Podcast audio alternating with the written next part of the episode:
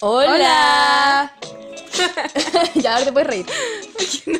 Nos costó mucho partir. La Merari se equivocó tres veces. Tres- ah, espérate, deja bajarlo ya. Eh, me equivoqué muchas veces y no podíamos partir y más encima mm, eso hizo que se te acumulara la risa. Eh, Te la tuviste que aguantar durante los primeros segundos de la canción. Y aparte yo me quiero sonar, no sé por qué no me soné antes. Te dije a ti que hicieras todas tus necesidades antes de empezar y no las hice yo. Mm. Me disculpo. Así que voy a estar... Predica y no practica. Cállate. El cura gatica. Ya. Eh, ya, po. Ya. Hola. Ah, sí, cierto. No he presentado.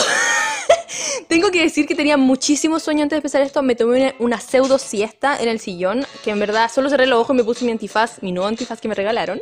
Su Mi amiga antifaz- Patty. Mi amiga Patty con mi amigo. Muy querida ella. Con mi amigo Martín. ¿Martín le habíamos puesto? No la habíamos nombrado. Agustín. Agustín. ¿Sí? Ah, sí. ¿Sí? Sí, yo creo que sí. Porque eh, rimaba. Me acuerdo que dije, dije como rima con in. Ah, Bueno, mi amigo Agustín con mi amiga Patty de la gran ciudad me mandaron unos regalitos me mandaron un eh, antifaz eh, de Toy Story, de los marcianos de Toy Story. nos ha salvado. Estamos agradecidos. La garra. Así, a ti te y es maravilloso. Entonces me lo puse, pero al final no quedé nunca inconsciente, nunca caí en el sueño real. Pero bueno, descansé los ojitos. Y ah, ahora estoy como animada, porque después que uno duerme, como que, no sé.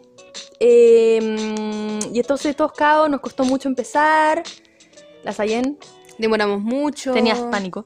Yo, yo, tengo Constante, ansiedad. constante pánico Constante. En la pánico. vida, ni siquiera por el podcast. Ni siquiera por presentar algo, solo de vivir, de vivir. Así que eso, perdónenos, pero aquí estamos. Yo soy Mary Yo soy Sayen. y esto se llama Descendientes del Drama.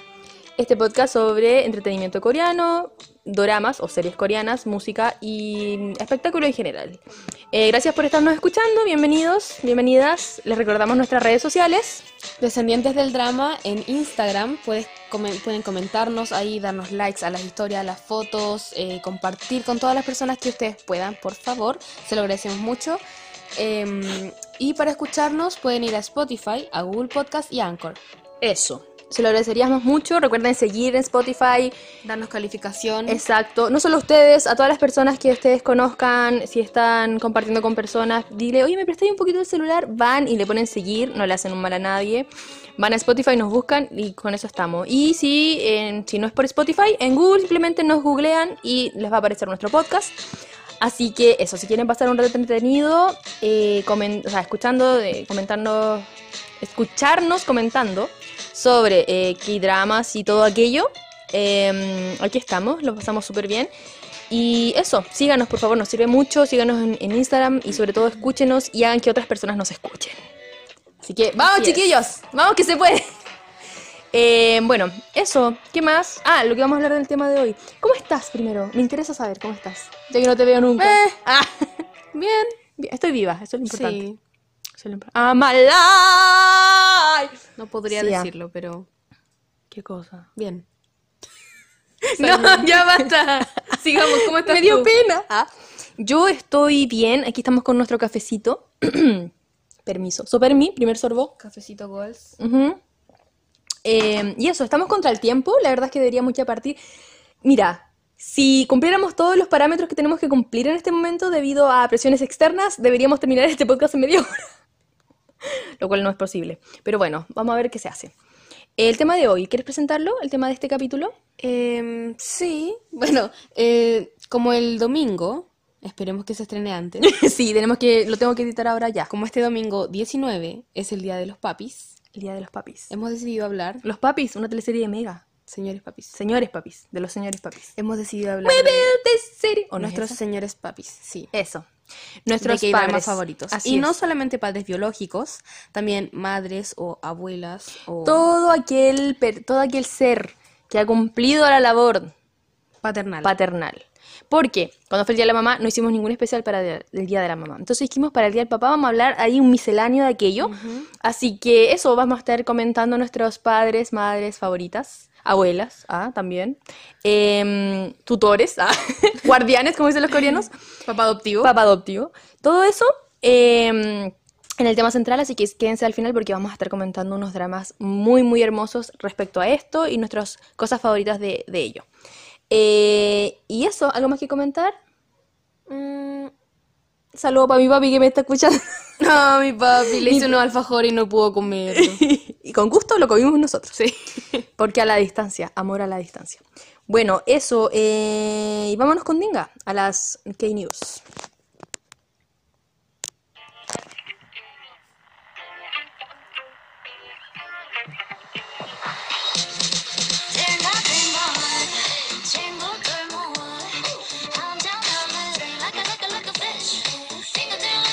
Ya. ya. Primero les traigo la noticia de que BTS. Eso es lo más importante que pasó esta semana. Sí. Eh, todo el mundo debe saber que BTS ha decidido tomarse un receso en sus actividades como grupo para centrarse en sus eh, actividades en solitario. Mm, así que un break anunciaron, la internet se rompió. sí. Literalmente un break.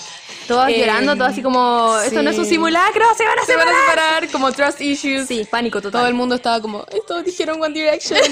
sí. sí, resurgieron muchos traumas de otras fans, fans, que comparten fans de otros fans. Mm. Como esto ya nos pasa. I think I've seen this film before and I didn't like the ending. Así tal cual. Literalmente. Eh, yo escuché mucha gente que estaba triste por esto y obviamente yo también, pero yo como no soy no estoy tan metida ya en eh, como en BTS, o sea, me gustan mucho, pero no, no, no soy tan fan muy frecuente, entonces no me afectó tanto, más me gustó la noticia porque es un descanso para ellos y que mm. comiencen ya más individuales, porque siguen siendo un grupo y una familia, pero mm. aún así es, bueno verlos como a ellos como personas. Mm. Como no solo parte de algo, sino que también cada uno individualmente es algo muy bacán. Y creo que hicieron, no, sé, no estoy segura si fue un live para anunciar el break, pero vi pedacitos por ahí en internet. Eh, claro, y anunciaban, no sé si anunciaban, pero también comentaban el hecho de estar viviendo separados.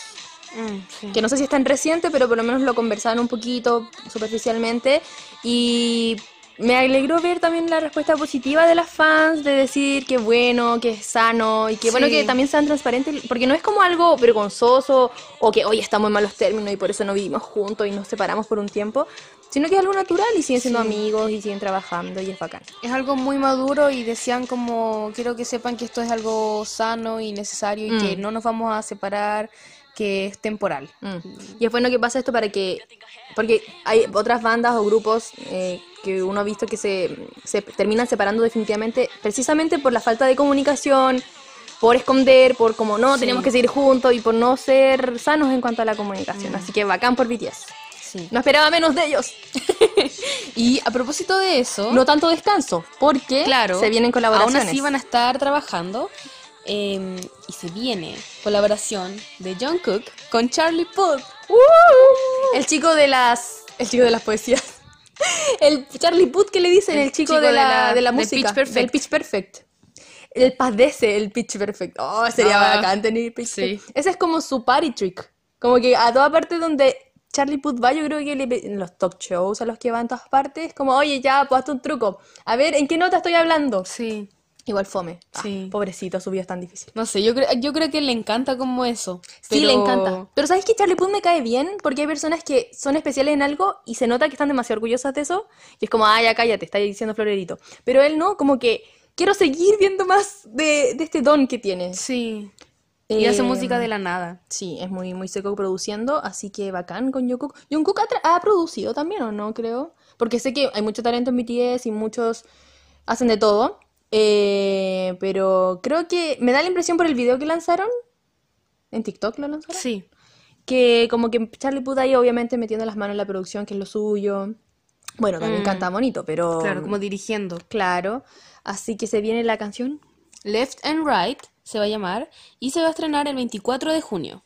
Así que queda muy poquito, ya en una semana va a estar saliendo la canción, no sabremos, no sé si tendrá el videoclip o algo, solo será canción, porque como el video se, nota que lo están grabando a distancia, el, el, TikTok que hicieron juntos. No sé, no sé si haya video. Sería bacán igual, ver a Jungkook solo como en otra dinámica, mm. lejos de, de BTS, como con Charlie Puth, quizá otras personas en el video, no sé. Curioso, interesante. Ojalá, pero no se sabe. Es que igual bueno, con esto del internet, la globalización, no es necesario que las cosas la avisen como el día antes, igual la rompen. Sí. Igual todavía en una semana puede pasar de todo. Y en ese clip Jungkook se veía muy tierno. Sí, hablando inglés. Em, y la canción me gustó harto por lo que escuché. Mm. Me, me atrajo, quiero escuchar más. Y así es muy Charlie Puth igual. esperando. Siento que es muy practical, como, Sí, ah, es como juego de palabras, como left and right, y pone como un sonido a la izquierda y a la derecha. Es como, ah, entendemos, eres muy clever, ok. Pero bueno, él puede hacer lo que quiera. Eh, ¿y qué más me cuentas en cuanto a la música? Esto es como una transición, esta noticia que viene ahora es como transición entre música y eh, actuación, series. Ajá, porque estamos hablando de que Jenny de Blackpink podría estar participando en una serie que sería su debut actoral. Mm. Esto nada confirmado hasta ahora. Eh, en la serie, es una serie, ¿cierto? Sí, va a ser un, un- un show, sí, una serie. Serie de Idol. Así se llama, The Idol. De Idol. La ídolo. La o el ídolo. O el ídolo, no sé. Sería una serie de HBO y se estaría estrenando el segun- en el segundo semestre de 2022. O sea, Es algo próximamente. bien grande que se viene. Sí. De hecho, todas las noticias que, de todos los, los- los sitios que, que la publicaron, la mencionan como uno de los shows más esperados de este 2022. Yo no lo había escuchado hasta No, ahora que yo creo que a Jenny, pero casi nadie lo había escuchado. Pero quizá dentro como de la industria, Del nicho, como sí. hay como rumores, oye, ¿cachai? ¿Quién va a estar trabajando? Porque a Mm. propósito, ¿quién va a estar trabajando en esto? O sea, o sea, en la creación de Weekend sí, The Weeknd, que ahora se está tirando a la producción y a todas esas cosas. ¿Ah? y Sam Levins- Levinson. ¿Levinson o Levinson? No sé, Bueno, el de Euforia que le el de dicen. Euphoria, sí. El creador, el que tiene todos los créditos de Euphoria, porque este chico no le dejó. Mira, a mí no me cae mal, pero mm, eh, me da risa cuando la gente pone su nombre en todo. O sea, está acreditado en todo, pero está solo él acreditado en todo. Yo no veo Euforia, pero sé que en los créditos de Euforia él sale como guionista, creador, productor, director, Wow. todo. Eh, Pero habrá él hecho de verdad todo o sea, sí, la gente que trabaja con él, he visto en entrevistas de Zendaya, por ejemplo, y toda la gente lo aclama como un genio y él de verdad hace todo. Mm. Pero no sé si todo lo hará tan solo. Como que igual es complicado. Igual debe tener pega. al menos a alguien. Sí, por lo general los grandes Sí, shows, es una sobre gran todo HBO, que es una cadena que hace Mm. televisión de calidad, por lo general siempre hay más de un guionista, Sí. asesores y todo eso. Bueno, pero en fin, es, es conocido por tener una visión súper específica, eh, por su estética en su serie, ¿cierto? Y por una escritura súper original. The Weeknd, por otra parte, igual siempre ha sido muy artístico en sus videoclips, siempre ha estado muy a cargo de la creatividad y del relato de su, de su arte. Así que se espera, yo creo, algo bacán, ¿no? Una serie así como Claro. cualquier cosa. Sí, yo espero algo bien cinematográfico. Eso, muy, bonito. Y también igual como choqueante. Me imagino algo, porque mira, ¿te cacháis los videoclips de, de Weekend? Siempre sale con Sí. su chancho al hombro, Sí. así como, ¿era una historia de amor? Pues no, estamos en un mundo paralelo. Eh, o me como, imagino algo- choqué con un no sé quién y estoy sangrando. Como que siempre es Como me imagino violento. algo muy realista o como que va a contar cosas Y a la vez surrealista. a la vez surrealista, va a contar como cosas del mundo, del submundo de la industria. Sí, porque... Quizás. Ah, no, contamos de qué se trata. Eh, de Idol se trata de... Lo que dice la, la premisa por ahora es que... eh, ¿Qué estás haciendo? Ah, que mm, se trata de un líder de un culto, como una secta en Hollywood, o no sé si en Hollywood, pero en Estados Unidos, porque todo esto, como ya les nombramos a Levinson y The Weeknd, habrán asumido que la producción es estadounidense y Jenny es coreana, es como su, primer, su debut actoral, pero no va a ser en una producción 100% coreana. Eh, y la, la serie trata, como dije, de el líder de una secta, o más bien de una ídola del pop eh, emergente, que se enamora de un hombre soñado y, bueno, descubrimos que en verdad él es el líder de una secta, de un culto ahí secreto.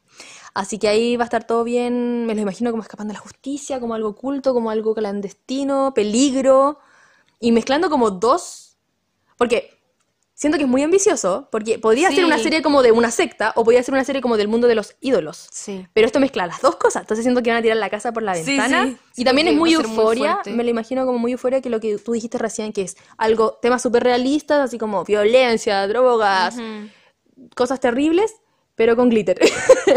Sí. me lo imagino algo así. Eh, eso, ¿algo más que agregar?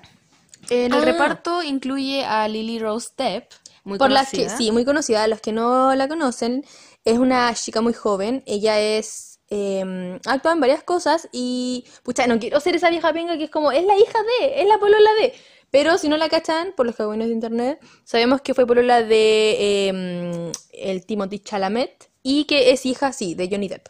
Pero la chica tiene su propia carrera, eh, ha actuado en El Rey, que es una película que está en Netflix.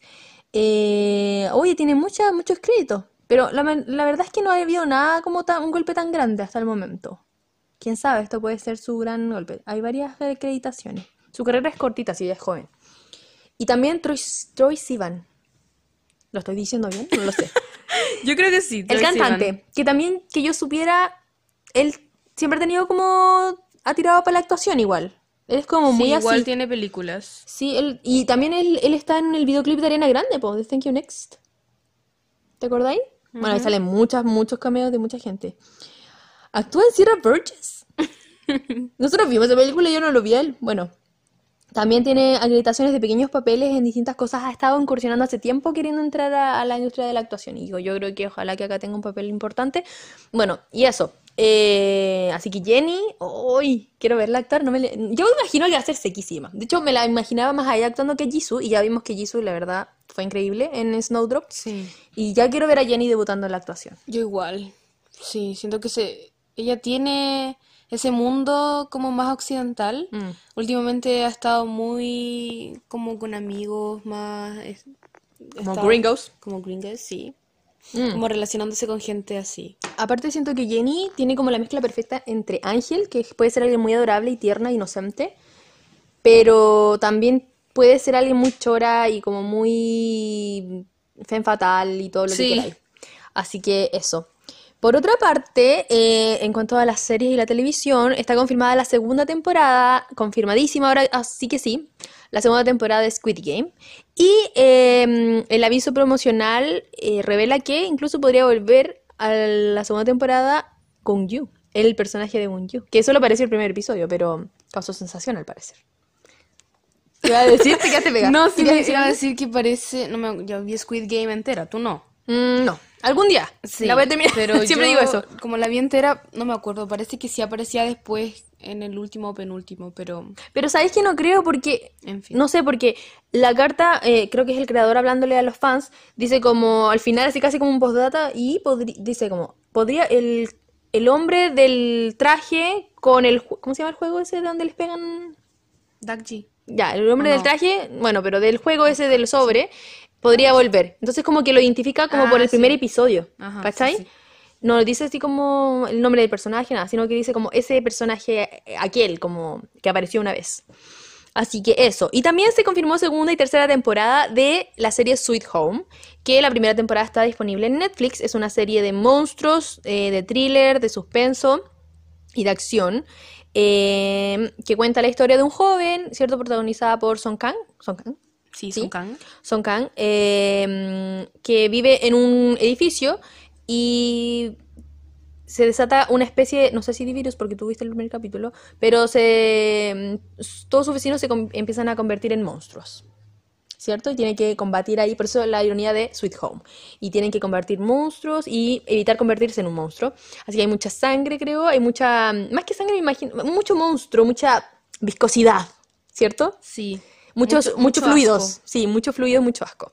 Así que para los fans de eso, están a tiempo todavía de, de ver la primera temporada eh, o repasarla, porque se va a estrenar segunda y tercera. Y esto me emocionó mucho, gritamos, nos Sí. emocionamos, Separadas, pero así es, pero luego nos pusimos, la vimos como, ¿viste esto? Sí, vi esto. ¡Ah!".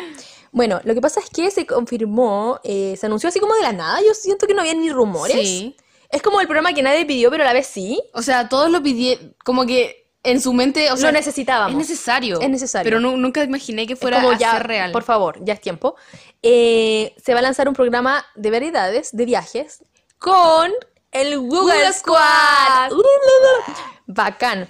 Eh, ¿Quién es Google Squad? Ya lo hemos dicho muchas veces, pero si es la primera vez que tú me escuchas, yo te cuento que eh, The Google Squad es el nombre que se le puso a un grupo de amigos eh, del- dentro de las celebridades coreanas, donde está Park Park gran Hyun-sik. pa- favorito de la casa, Ajá. Park Hyun-sik, a ver, Park So-yoon, eh, Five From Away, Itaewon Class, protagonista, maravilloso. Park Hyun-sik, protagonista de eh, Strong Woman Woman Do-un-sung, que lo- Happiness, que lo- más reciente. Sí, Happiness, que es más reciente, que es de zombies. También está Choi Woo-chik, que es lo vamos a mencionar más adelante, no quiero dar spoilers, pero es un actor, eh, Choguchik Parasite, o sea, si no han visto nada de series coreanas, pero han visto Parasite. O sea, no olvidemos 2020 Parasite Kevin. campeón, dominó el mundo. Es el protagonista de Parasite. También está V de BTS o Taehyung. Eh, y Pick Boy, que es un rapero, si no me equivoco. Ellos, de alguna forma, a través de la vida, se convirtieron en amigos y son muy amigos. Y todo el mundo sabe esto, todo el mundo que, todos los que somos fans de los K-dramas y, y de la música coreana, eh, porque tiene de todo, po. Porque si eres ARMY, ¿cachai? Que son amigos, porque está Vi, está Vi. Si te gusta otro tipo de música, la música urbana también, puedes Sí. conocer a Pick Boy. Y bueno, están estos tres actores. Y la cosa es que los cinco tienen este grupito, salen de vacaciones juntos, pasan la, la, no sé, la Navidad juntos, sacan fotos, se aman. Entonces, eh, obviamente esto causa mucha curiosidad a los fans y mucho interés. Y decidieron eh, lanzarse con un especial eh, de programa de viajes que se llama In the Forest, Friendship Travel. Ya, el primer episodio se estrena Qué este tierno. 22 de julio. Eh, son poquitos episodios y es una variación del programa In the Forest. Así que esta versión es con ellos, con este grupo de celebridades. Estamos muy atentos porque todos ellos tienen una personalidad como tan jugosa, tan interesante, tan graciosa, que siento que harían un programa perfecto. Espero que le vaya súper bien al programa y que no sea una decepción. Porque han habido otras veces en que Mm. se han hecho programas de variedades con celebridades muy favoritas, pero de repente no toma la dirección que uno quiere y termina siendo algo aburrido. Ojalá que no. No siento que sea lo que sea que ellos hagan, Lo voy a ver. igual sí, igual se va a disfrutar. Sí, así que estoy eh, expectante por eso, aunque acá no se va a transmitir en streaming, no está, pero bueno, ustedes ya saben, ah, el internet es un gran lugar. Em, ¿Qué quería decir? Ah, Se que fue. dentro de las vacaciones, o sea, no vacaciones, pero el receso que se va a tomar BTS para sus actividades en solitario, yo creo que también tiene que ver con esto. Mm, sí, O po, sea, que ahora claro. aprovecharon, están todos sacando cuestiones. Para el programa de V, eh, la canción de Jungkook. Mm, Y no, en el live que te digo, a muchos empezaron a mencionar como, sí, ahora todos vamos a sacar canciones. Sí. Jin dijo que también va a sacar una canción. Eh, mm, creo que Chuga con Jimin, no estoy segura, no sé si era un rumor, pero algo dijeron por ahí. Entonces, como que están todos haciendo cosas, porque libertad. Ajá. Así que. J-Hope dijeron que iba a ser el primero en sacar un álbum. Eso. Próximamente se viene solista y ahí vamos a estar hablando de J-Hope también. Bueno, y eso con eh, las eh, noticias de esta semana. Y ahora, y ahora, se viene el tema de la, semana. Calmado. Na, na, na, come on. Esa debería ser nuestra, nuestra cortina, pero no la pudimos conseguir. de hecho, Ya, pero te tengo otra, mira, te tengo un tema. Porque es el día del papi, así que no puedo. La Sayen estaba, se ponía rotundamente a que pusiera esta canción porque se vienen temas serios y dramáticos. Pero, pero espérate, no la voy a poner entera, solo va a ser una cortina, ¿ya? Voy a hacer uso de, de las pocas herramientas que tenemos de producción. Y ahí te va.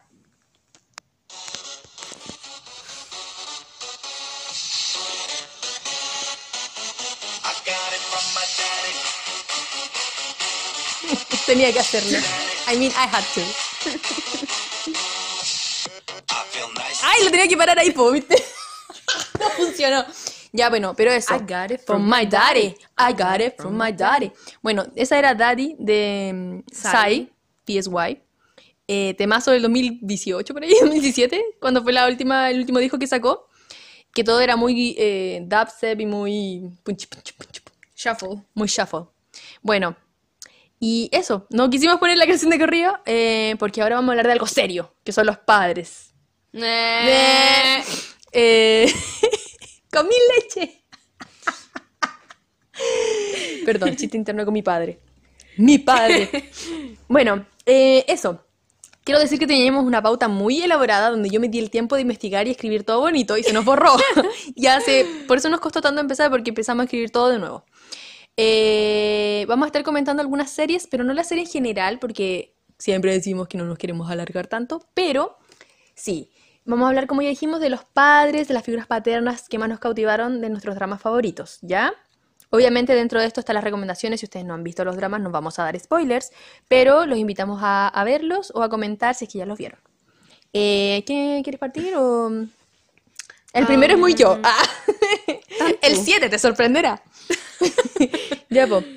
Yo creo que tú, ¿Yo? porque Doctors, sí. Ya. Bueno, hay una serie que se llama Doctors, que es del 2017. 16. 16, perdón, protagonizada por Park Shin-hye y un actor que la verdad no lo he visto en nada más, solo en eso, eh, que es mayor que ella. Y de hecho era un tema muy central la diferencia de edad en la serie. La cosa es que mm, ellos son doctores, hay otros doctores, todos trabajan juntos en el hospital, hay mucho drama, rencores antiguos. Eh, claro, la Park Shin-hye con el Kim Re-won, ¿ok? Y la Lee Seung-kyung también participa, muy importante. Estuvimos hablando de Doctors antes Creo que cuando hablamos de amistades de mujeres, no estoy segura. Porque hablamos de la relación de Lee Sung Kyung con Park Shin Hye en la serie. Eh, pero Sí. no vamos a referirnos a eso. Mi, mi interés en esta serie es algo que quizá... Mira, si a mí no hubiese marcado tanto, yo creo que con los años que pasaron desde que la vimos, es un personaje que igual es secundario, el papá de... em, de ¿Cómo se llama? De Ji Hong Hong. Ji-hong. Ji-hong es ese doctor que la serie parte y él es un profesor de biología, si no me equivoco. Sí, porque después el doctor tiene sentido. Tiene que ser, voy a hacerlo calzar, en mi mente es profesor de biología y hace clases en este instituto, en, esta, en este high school, eh, donde eh, estudia la Park Shin-hye y luego también se va a vivir a la casa de la abuela de Park Shin-hye, por lo tanto son vecinos. Típico la el momento en el que tienen que vivir juntos. Sí, ese es un trope muy, muy famoso dentro de los dramas coreanos. La cosa es que se van a vivir juntos, pero al principio no hay nada romántico porque hay una diferencia de edad, ya es estudiante. Si bien allá los niños estudian como hasta los 19, entonces uno dice, ah, 18, 19, uno es mayor de edad, pero igual son estudiantes. Igual es chocante ver a un adulto enamorándose de una niña con uniforme, aunque tenga 20. Sí, no. Pero bueno, al principio no hay una- un tema romántico, aunque obviamente es sutil en, en- en decirnos que para allá va. Eh, se hacen amigos, ella es una alumna problemática y él es un profesor muy motivacional y muy bacán. Entonces, él empieza a ser una muy buena influencia para ella, ella decide cambiar su vida, estudiar, toda la cosa, se hacen amigos, pero debido a un escándalo, el escándalo de la semana, debido a eso, sus vidas se separan, pasan una década, más de una década, y no se ven. Y resulta que él, nos enteramos por ahí, que en verdad él era, él era médico y había estudiado medicina, pero como que no había ejercido y, y había preferido ser profesor porque el pueblo unido jamás será vencido y todo aquello. Y como Humildad. humildad, formar mentes para el futuro, no, no me importa la plata. Igual es fácil que no te importa la plata cuando tu papá es como dueño del hospital. Pero la cosa es que eso, entonces una década más tarde, Park Shin-hye la vemos que ahora es una gran cirujana, es bacán, dio vuelta a su vida, eh, y él vuelve a ser médico y se reencuentran ahora en este, en este hospital donde están todos trabajando y ocurre todo en la, la trama. Bueno, y es este personaje, el personaje de eh, Ji-gong- Ji-hong, que nos enteramos que él fue mm, adoptado cuando ya era grande. Cuando ya era mm, adolescente, lo adoptaron, él era pobre y era huérfano, y este caballero, que ya también era mayor para tener un hijo, lo adopta, que es un médico famoso, parte de la junta como directiva de este hospital prestigioso, y lo adopta, y mm, se crea un vínculo, aunque tardío, se crea un vínculo precioso entre ellos, que acompaña durante gran parte de la serie. Y aquí se vienen los spoilers, porque creo que Igual, aunque no hubiese pasado esto que pasó, em, la relación de ellos me marca mucho porque la adopción para mí es muy importante. Sí. Porque. em, Porque sí. Porque yo soy adoptada. Ah, en verdad, el gran plot twist de este podcast es que tú y yo no somos hermanas, de verdad.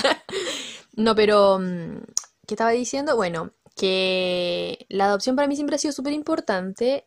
Pocas veces retratada en los K-dramas. Mm. O quizás retratada, pero como en toda sociedad no es tan común, no es la Sí. paternidad común, entonces como que mm, eh, no está retratada, se está retratada como tabú. Te dio risa. Hay un ruidito que se escucha a lo lejos. El celular te ha puesto que no lo capta, pero nosotros sí. Bueno, nada, mi mamá está viendo tele. Ya, la cosa es que la adopción y la relación entre padre adoptivo e hijo siempre me ha encantado. Es lo que me interesa mucho. Y me encanta cómo lo retrata aquí porque también cuando la gente piensa en adopción, piensa como en una pareja recién casada, adoptando un bebé, o cuando las personas no pueden tener hijos biológicamente, su último recurso es adoptar, y siempre es como adoptar un recién nacido, ojalá. Pero aquí es totalmente diferente. Este es un hombre que creo que era viudo y ya joven, o sea, perdón, ya viejo, pasado los cuarenta y tanto, o los 50 incluso, adopta a este joven que es adolescente y que es súper complicado, se puede imaginar uno. Obviamente la, la, la serie se centra más como en el drama médico, en la relación amorosa de los protagonistas, pero igual tiene varias escenas importantes que retratan la relación de ellos dos, y no quiero ser muy latera, pero en fin, véala si les llama la atención los dramas médicos. Doctors es una serie súper buena, es redondita, tiene una banda sonora espectacular. que a propósito las ayer cuenta lo que pasó. Ah. Lo que pasa es que yo dije, ya, tenemos que hacerla corta, tenemos que ser concisa, vamos a tener solo un tema por, una canción por tema, pero no por cada drama que mencionemos. Y la Sayen igual me mandó muchas canciones de cada drama y me dijo, tómalo, déjalo. y yo decidí dejarlo. No lo pusiste. Es que si voy ahora tengo miedo que se va a parar todo esto. Eh, pero, ¿qué te acuerdas de Doctors en específico, la relación de ellos como papá e hijo? Yo me acuerdo que eran muy afectivos físicamente y que eso me llamó la atención porque en Corea no es común y en los que dramas no es común. Y también en general la relación como papá e hijo, hombres, dos hombres adultos, como abrazándose o besándose, Mm. así como papá e hijo, no es común. Entonces eso me captó mucho, me cautivó mucho. No sé qué opinas. Es que ahora le voy a poner la canción. Qué bueno que hablaste tú de eso porque yo no me acuerdo. Yo no me acordaba de eso. ¿Esta es la canción eso- de Doctors? Sí. Espérate. ¿En serio? Eso te marcó mucho a ti la relación de papá e hijo, pero a mí me marcó más la historia de ella. Claro, con la amiga. eh, Con, la, con su amiga, con la Sung Kyung también, eh, y con su abuela. O sea, todo por su abuela. Sí, oye, muy importante destacar que yo destaqué acá el papá adoptivo, pero en la serie la el personaje de Park Shin-hye tiene dos papás. Bueno, la mamá creo que murió y el papá está vivo. Eso leí en el resumen ahora porque lo vimos y no se me había olvidado, pero lo volví a, a ver. Y la cosa es que el papá se eh, tuvo tiene otra familia y como que no puede con ellas, como me rindo con esta chica que es muy rebelde y no sé qué. Y es una niña que está dañada y nadie se hace cargo de ella. Y ahí es cuando el papá la manda a vivir con la abuela. Entonces la abuela igual hace una, un- una especie de papá y mamá para ella. Sí. Tardía también, pasado los 18. Pero. Ay, no me acuerdo que esta era de Doctor. A ver. Sí, ahora viene. No, verdad. No way. Na, na, na, na, na, na, na, na, Lonely, lonely, lonely. Sí, verdad. Era buena esta canción. Sí, todas buena. Bueno, eso. Y te marcó más la relación de amistad y todo Sí, eso. me marcó más sí, lo de la La abuela. abuela, de la amistad. O mención, mención honrosa a la abuela también, que fue muy bacán. Mm. Siempre hay abuelas como. No hay un término medio en los, en los K-dramas, como está la abuela muy amorosita. O está la abuela. O está la abuela malvada, que no, tiene nada que- no quiere tener que ver con los nietos. Y está la abuela como muy chora, es como ya, eh, como te grito y te maltrato, pero igual te quiero. Y Claro. es como la chora que es como. Street Mart. Como, no Mm. sé, es como muy. Sí. Es que esa abuela igual es muy común en la vida real. como que son muy sassy Muy rudas. y saben, saben de todo un poco. Entonces, Sí. dan consejos y todo. No sé en cuál ponerlo, ojalá que se escuche bien cuando... Pero bueno, mención honrosa para la abuela de Park Shin-hye y... mm, Pucha, ¿digo el spoiler no? Porque ese es el... Todo el... Ya lo digo, la Sai me está diciendo que sí, me dio permiso, así que yo voy. Spoiler. Voy, voy, voy. Eh, spoiler viene ahora, saltes 30 segundos. Resulta que yo creo que pasado como el segundo tercio de la serie, pasa esto. Construyen esta relación tan especial entre eh, el protagonista y su papá adoptivo, su padre. Eh, se quieren mucho, lo apoyan mucho, siempre se abrazan, se quieren mucho, mucho. Y hay un lazo de respeto y admiración.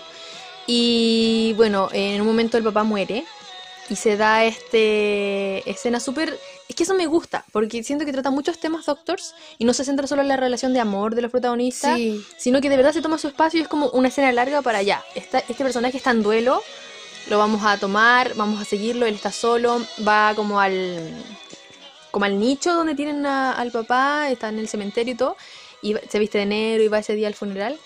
Y es muy linda la escena cinematográficamente hablando porque mm, está él y repasa, no te dan, muestran flashbacks, no es necesario nada de eso, pero te muestra a él solo llorando la muerte de su padre eh, y, y muestran a un niño pequeño que asumimos que es él en versión joven, un niño pequeño que está solo llorando y él va y lo consuela por la pérdida de su papá. Entonces es bacán porque al final el amor de la adopción lo que busca hacer, en lo mejor de los casos, es sanar esa herida de que hay un espacio vacío de... Porque es antinatural que, claro, nazcan niños y estemos y como que no, no, se, no reciban amor. Claro. Al final eso fue lo que movió al padre de, de este personaje. Entonces como yo me hago cargo, ¿cachai? Yo estoy viejo, estoy viudo, es como el peor momento para tener un hijo, pero necesita amor, necesita recursos, yo se los doy.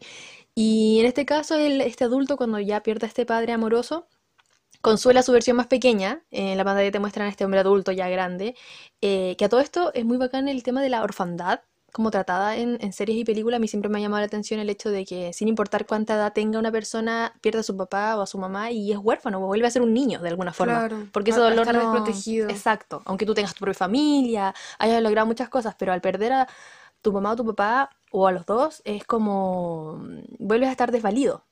Y eso es lo que yo creo que siente el personaje, es como vuelvo a ser un niño huérfano, por así decirlo, pero a la vez no, y ahí es cuando lo abraza y lo consuela, y hay un poco de cierre, por así decirlo. Sanamiento. Sí, de healing, porque, mm, porque dicen, no, en realidad no soy huérfano. Y todo esto te lo dicen con la escena, no hay diálogo. Pero tú entiendes como en verdad no, porque fui feliz, porque mi, mi padre me adoptó y me amó y, y, y aunque ahora ya no esté, pudimos vivir eso juntos. Entonces, este niño ya no, no va a ser huérfano. Yo ya no soy huérfano, aunque mi papá haya fallecido, yo tuve un papá. Y eso es lo precioso de, de la escena y de la relación de ellos. Así que es una de mis escenas favoritas de todos los tiempos. Sí, qué cálido. Es tan lindo. Y yo lloré. Vean Doctors, no está en Netflix, pero Pero ya saben dónde sí está. Doramas MP4. Doramas Fix. ah, y ahora Ahora sí Esperé canción. taratatan, tan, tan, tan, tan. Se está descargando la canción que no quise descargar delante. Y ahora viene eh, esa, esa misma. Preséntala. Start up. Recuerda que este es el nombre del personaje. Sí, sí, Ya. sí. Aquí te voy. Esta es la triste. Puse, puse las melancólicas. ¿Por qué pusiste la melancólica? Ah, claro, porque partimos con Daddy y te picaste y fue como, esto es un tema dramático, no voy a poner, eps, no voy a poner a Sai todo el rato. Bueno. Em, en Startup queremos primero destacar a la abuela de Dalmi, que es Wondok. Wondok Ujú. se llama la se llama el personaje, por si no se acuerdan. Aunque no se nombra mucho como los nombres. Normalmente Ah. de los como de los papás o así no se nombran mucho porque no son protagonistas y se les suele decir como abuela o Claro, así. o no queda mucho en, la, en el oído de, Sí. del- de la audiencia. A propósito de Startup, quiero decir que es un drama. perdón. Es un drama del, dos, me- perdón, del 2020, ¿verdad? Eh, y Startup se trata. eh, las startups son estas como. mm, Empresas eh, emergentes. empresas emergentes y hay un grupo de jóvenes que que tiene su empresa emergente de programación y por otra parte está el personaje de Susie Bay que fue abandonada por su mamá y su hermana eh, cuando eran chicas, ¿cierto? Y sus papás se separan, su mamá se decide casar con un hombre millonario y se van a otro país, su hermana se decide ir con ellos y ahí la familia se rompe. Y todo esto pasa en el primer capítulo, así que no lo considero un gran spoiler. Ella se queda con su papá en Corea, su papá es un visionario de la programación y de... mm, No, no sé si de la programación, ella como que la programación era más lo del tema de él. Ella nunca entendí bien lo que hacía. Pero vuelta tenía que ver con computadoras, y esto era el principio de los 2000 cuando el internet recién estaba partiendo. Y ella de chica, bueno, admiraba mucho a su papá, su papá va a tener una mención honrosa más adelante, pero la, la cosa es que pasa todo esto y la abuela finalmente se termina haciendo cargo de ella. Y este personaje el que queremos rescatar, interpretado por la gran, Kim Hesuk, que es la que nosotros siempre llamamos la rosa de la rosa de eh, y eso, ella es muy importante y muy imponente. ¿Qué podemos decir de ella como abuela que al final le termina siendo papá, mamá, amiga, confidente, psicóloga, porrista, de todo por, Sí. por la, la Susi? Es demasiado apañadora, siempre la escucha, eh, porque la Susi lu- luchó, bueno, la Dalmi, luchó mucho por sus sueños, por llegar a, a tener una startup y a dirigir un equipo, y siempre le llevaba contando todos los días a su casa lo que lograba, y la abuela siempre la escuchaba y la apoyaba, estaba muy orgullosa de ella, es una abuela muy dulce, muy tierna, y Mm. siento que esa actriz igual eh, y hace personajes así, o sea, por ejemplo en Hospital Playlist, La Rosa, nos marcó mucho, porque también era una mamá muy amorosa y muy como amiga Mm. de su hijo. Mm. Eh, en este caso también. Una mamá amorosa, involucrada, y es como la persona que uno quisiera tener, porque vivía Susi, perdón, Dalmi, con ella solas, y ella llegaba a la casa y siempre veíamos a Dalmi llegaba como derrotada, porque lo humillaban, u otras veces llegaba feliz porque había logrado sus metas, entonces siempre estaba la abuela ahí para recibirla y compartir con ella sus logros, sus derrotas, y mm, qué bacán tener a alguien así en la vida. Eh, y rescato una escena que vi el otro día, de nuevo, repasando para la pauta, donde a todo esto más adelante la mamá vuelve, po, muy, la muy Sí. descarada. Ah, vuelve, aunque igual es un, es un personaje con el rabo entre las piernas. Pero ¿sabéis que ese es un personaje controversial? Encuentro yo a esa mamá. Como que sabemos que es mala mamá por sus acciones, pero igual después tiene una especie de redención. El punto es que cuando vuelve empiezan a conversar y conversan a solas con la abuela. Y la abuela le hizo un montón de cosas. Creo que la mamá no sé si le, no, no, no sé si le pide perdón, pero sí le dice así como que le habla de la plata, como que les debe haber faltado cosas, que yo no sé si les quiere apoyar ahora económicamente, no sé, no me acuerdo bien. Pero ahí la abuela le- se le manda el medio discurso, le dice como nunca nos hizo falta nada, yo cuando la Dalmi quiso estudiar, eh, yo le, me vendí mi carrito de, ah, que a todo esto vendía corn dogs, o sea, oh, me dieron unas ganas de comerme unos corn dogs, que son muy, muy típicos de Estados Unidos, pero también en Ay, Corea. Sí. Y ella tenía su carrito ahí muy higiénica, muy linda, vendiendo sus salchichas. Y vendió su carro para que la chica estudiara a la universidad. Y yo me endeudé y toda la cuestión. Y yo amo a mi Mm. nieta y estoy orgullosísima de ser su abuela. Este me ha dado este discurso que mm, es el, el, el gatillante emocional de la serie. Eh, y, claro, ahí le deja claro como... mm, Cuando está esta, esta persona que se va y, y se hace cargo. Y es como muy así su personalidad. Es súper chora, pero es muy amorosa. ¿Te gustaría tener una abuelita como ella? Me gustaría tener una abuela. Sí tenemos. Está ahí en, en las nieves arriba. Eh, pero no vamos a entrar en eso. Ah, y también rescaté otra cosa, que no solamente es una figura paterna y materna para Dalmi, Ay, sí. sino que también para Anjo Sop. No, Anjo Sop es el actor. oso. Anji No, pero no es el actor. Ah, bueno. No, po, pero es el nombre de un actor, Ajá, no de un personaje de Startup. Los confundí porque en mi mente suenan parecidos. Han. Han Ji-pyeon, que está interpretado por Kim Sono, que es un personaje importante dentro de la serie. Y la frase que puse aquí es, eres un buen niño, o un niño bueno. Ay, qué... oh. Para los que vieron Startup saben lo que esto significa, em, porque el personaje de Han Ji-pyeon es un personaje súper como... Complicado. Es complicado, es una persona incomprendido. Eh, hay cosas que uno no puede defender de cómo él las hace, pero en realidad veis cómo fue eh, su vida, su niñez, y es súper difícil. Vino de la pobreza, no tiene padre ni madre. Y siento que a muy temprana edad, cuando lo conocemos, cuando tiene como 15, ya está como acostumbrado a la, a la decepción y no espera nada de la gente. Está muy amargado y muy solo. Y la abuela es la primera persona adulta que yo creo que se presenta en su vida y le da como esperanza. Él no quiere aceptarlo, Sí. es muy orgulloso. Pero vemos que después de adulto él también sigue siendo marcado por ella y mm, aunque ella- él sea pesado, sea arrogante, esté cometiendo de repente malas decisiones, eh, eh, encuentra un refugio en ella, se desahoga con ella y la, la opinión de ella le importa mucho. eh, Se por quiebra este- con ella Sí, se da lugar a ser vulne- vulnerable con ella Sí. por este lazo que comparten desde que él era chico. Y aparte ella, él puede estar como en super momento, pero ella siempre lo mira y le dice, eres un niño bueno. Y eso es muy fuerte de escuchar cuando uno se siente la peor persona del mundo, porque recordemos que Angie Pion hace cosas que de verdad no, no están bien, o no sabe cómo salirse del desastre que armó, eh, o no se siente suficiente a pesar de que es como el triunfador de la serie, po, en comparación a Don San. ¿Don San se llama? Dosan. Tosan. Eh, pero claro, ahí está ella para decirle, no, yo creo en ti, eres un niño bueno. Y solo le dice eso y él llora, llora. Quisieron llorar a Kinson ¿no? en esa serie. Sí. Y, y a uno. Sí, a uno también Oye, se le rompe el corazón. La, la escena en la que no me acuerdo si él era chico o ya adulto, en la que le dijo la, ella, la abuela, le dijo a um, Ji Pyong que eh, no, vuel- no vengas a mí cuando seas exitoso. Mm. Como, ven a mí si necesitas un refugio, si necesitas ayuda, pero si estás bien, no me llames, algo así. Mm. Como, sabré que estás bien. Claro. Sí, po, porque ella no quería que él sintiera. Es que se puede interpretar de muchas formas, pero yo siento que es como: no te estoy cobrando el favor. O sea, yo te doy estos zapatos, yo te doy este refugio, yo te estoy escondiendo, yo te doy comida, pero no, no estoy esperando. Yo no necesito tu plata, básicamente le está diciendo. Yo sé que eres un genio y que va, te va a ir bien en la vida y vas a ganar mucho dinero, pero yo no te estoy pidiendo que me devuelvas el favor. Ahora, si tú encontraste aquí un refugio en mí, si tú me consideras eh, familia, vuelve cuando te sientas mal. Y yo no tengo, siento que es como una máquina, que es como muy el concepto de abuela y madre que tenemos en, en las series y en la televisión y en las películas. Este como mamá gallina de hay amor suficiente para todos. Eh, Sí. Entonces siento que va para esa parte, es como que le dice... No necesito que me devuelvas la plata, porque todo el tiempo está como, no, si le voy a pagar la deuda, le voy a pagar la Sí. deuda. Y está como, no me importa el sucio dinero. Eh, Bueno, sí, un poco de dinero. pero un poco de dinero es porque Paolo necesita dinero. Los anillos. Los anillos y todo eso. Pero, mm, eh, pero eso, pues, lo consuela y, y es como ese amor duro, como tough love que dicen los gringos, que siempre es como lo reta, pero al final igual está diciendo que lo quiere. Sí. Mm. Eso. Es muy amorosa. Muy tierno todo y muy do- dolido.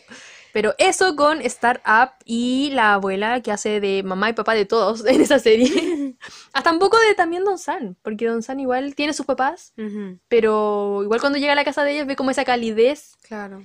eh, y también ella se encariña con él. Eh, recordemos que están todos mintiendo en la Dalmi durante la, mayoría, la mayor parte de la serie, pero aún así igual se encariña con él.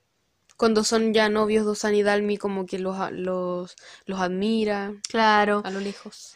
Así que sí, eso, siempre está ahí como observando, protegiendo. Eh, y ahora, ahí también canción. está bien hay canción, vamos. Yo no quería hacer esto porque nos perdemos tiempo yo dije, tenemos que ser concisos, tenemos que ser... Pero no importa, podemos hablar, ¿no? Bueno, es Reply 1088, que hemos estado hablando mucho últimamente de eso. Nostalgia total, loco. Es como que yo de verdad siento que yo viví en los 80 en, En Corea. Corea. Sí. ¿Por qué estas canciones yo, la primera vez que vi la serie es como, ¿por qué estoy llorando con esta música? No sé lo que dice, pero siento que es como Es que siento que encapsula tan bien. juventud de mi madre, de mi padre. Sí, sí, de nuestros ancestros. Nostalgia, melancolía, recuerdos de juventud. Ah, no, esta es otra me perdí, ¿no? Esta es Te una fuiste. joya, ofensa, deshonra. Bueno, yo puse que aquí todos los adultos son los Todos mejores los papás. adultos, sí. Hay tantas personalidades diferentes, eh, hay muchos papás. Está la familia de Doxon, que está su papá que es bien loco, ya habíamos hablado delante. Su mamá que es un poco más sumisa, pero igual es bien chora. También está mm, la familia de Jongwan, que está Miran, que es su mamá muy fría, le cuesta comunicarse, pero igual es muy amorosa. Eh, tiene un carácter muy fuerte. Está su esposo, que es un ridículo absurdo, pero es un papá amorosísimo. amamos. Lo amamos. También está el papá de Tech, que es viudo, y él es el que queremos destacar en esta oportunidad. Es viudo eh, cuando Tech era muy pequeño, a los 10 años por ahí, se quedó viudo y él está viviendo en un pueblo donde más adelante nos enteramos que con la mamá de Sungwon, otro de los de la pandilla, ellos... Eso, perdón. Sunu. Sungu. Es que yo le digo Sungu. Sí. Como lo leo. Tú lo pronuncias bien. Yo lo leo como, Ah, lo bueno, como lo leo. Sungu, está bien. Sungu. Eh, estos dos, ella y él eran... A ver si se entiende. El papá de Tek con la mamá de Sungu eran vecinos en un pueblo X. Y luego se, eh, ella se fue a, la- a Corea. Y cuando él quedó viudo, estaba en la depresión máxima, borracho, solo y abandonado. Y con, el- con el niño, que es algo muy típico que pasa de repente. En la serie se ve mucho, y yo supongo que en la vida real también se ve. El papá que pierde a la mamá y es como, me despreocupo del cabro chico. Es como. Sí, y se ve al niño siendo independiente. Me, Sí. me recuerdo a Hometown Cha Cha Cha. Sí, hay muchas, muchas veces hemos visto eso en los que dramas de eh, un padre o madre que ha viudo y es como, ¡ah, el amor de mi vida! Y cae en la depresión sin darse cuenta que eh, queda un, un huérfano Claro. del que hay que hacerse cargo. Y bueno, aquí es cuando Sun Young, creo que se llama, aquí lo tengo. Sí, Sun Young eh, llama a- al papá de Tech, que está interpretado por Choi Moo Song, que a la vez se llama Choi Moo Song, porque recordemos que en Reply 1988 los personajes de los adultos, de los padres, eh, los padres de todos los protagonistas tienen el nombre de los actores que lo interpretan. Así que Choi Song, el actor y el personaje, eh, recibe esta llamada de Sun Young y le dice, vente a Corea, o sea, vente, vente a Seúl, y él le dice, no, no, estoy mal, estoy mal, estoy viudo y no sé qué hacer con mi hijo. Y él dice, vente para acá, vente, acá hay una comunidad, somos Sí. vecinos, somos amigos, familia, todo. Y se va, po. y ahí le cambia la vida porque te conoce a estos amigos y crecen juntos y ellos son los protagonistas de la serie. Y eso, ¿qué podemos decir de Tech?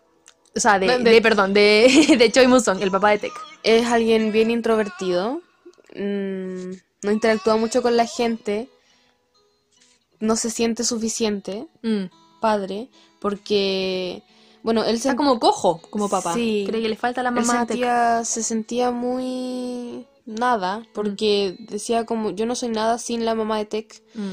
pero al final Sun Young, o creo que es ella que le abre los ojos y le dice, no, al revés, como tú has sido mamá y papá, o sea, es- les das el doble de amor, Mm. no la mitad, porque él sentía que daba menos, Mm. pero en realidad da más, o sea, hace más trabajo del que los padres en realidad hacen. Mm. Así que muy, muy buen trabajo hizo Musong al, al criar a Tech. Sí. Porque Tech, igual eh, siempre fue admirado por todos los otros adultos y todos los niños, y bueno, admirado porque era una estrella famosa, pero por sus modales y su educación y todo gracias a, a Musong, que fue que, quien más lo crió. Claro. Y aquí tengamos otro tema. Vimos el padre, la, la adopción, ahora vemos el- la viudez, ¿cierto? El Mm. cómo ser papá viudo.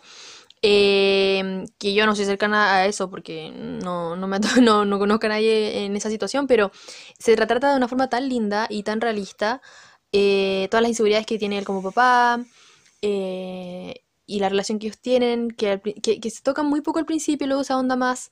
Son ambos muy tímidos, muy callados, muy para adentro, entonces difícil cómo expresan su amor, pero lo expresan. Y siento que es muy bacán ver eso, que no existen solamente las familias ideales en las series o en la vida real, como papá, mamá, y todos son como, se demuestran su amor todo el tiempo, sino que existen familias como la de Tech, en la que ellos se demuestran el amor de otra forma, se preocupan mucho el uno por el otro. Está esta icónica escena en la que mm, eh, ya de entrada en la serie, ¿te acuerdas que hay una noticia? Porque Tech es un jugador de Go muy famoso. Mm. Entonces va a países de Asia a competir y en uno de esos viajes salen las noticias que se cayó el avión donde iba él y toda la, la confederación con la que iba y el papá se vuelve loco. Spoiler. Esto es un spoiler, pero no es tan spoiler. No, yo, yo no quisiera que me hablaran de esto porque después te sorprendes mucho. Claro, bueno, pero spoiler. La cosa es que él se vuelve loco buscando como en los documentos, en la casa, en un cajón que tenía la llave, no sé qué. Está con candado el cajón y en el cajón está la dirección del hotel y tienen que llamar y no saben cómo comunicarse y solo tienen la información de la tele y es un momento de caos y drama.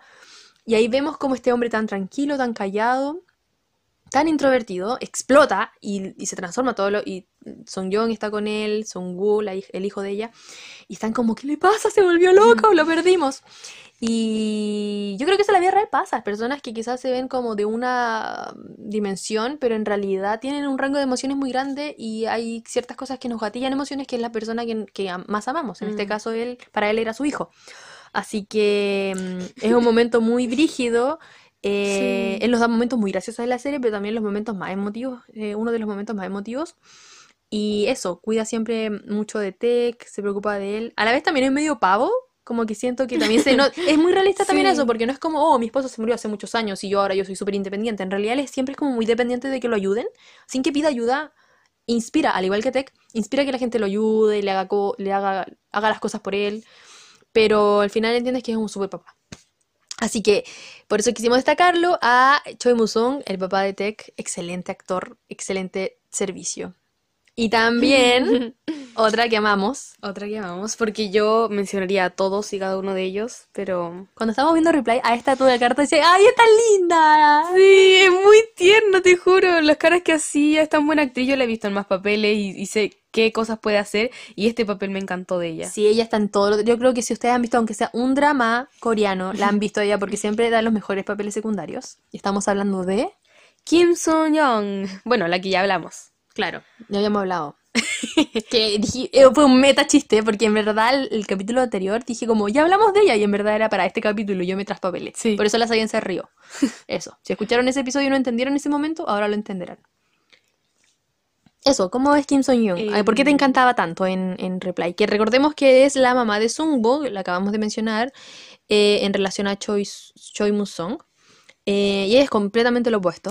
Sí, en comparación a Musong es mucho más extrovertida, se expresa más, eh, lleva más tiempo en el, más tiempo en el barrio, entonces conoce a todos y es muy cagüinera también. Sí, es que es como, es como una y es como la mamá de una. Es real. Es tan real como tú, amiga.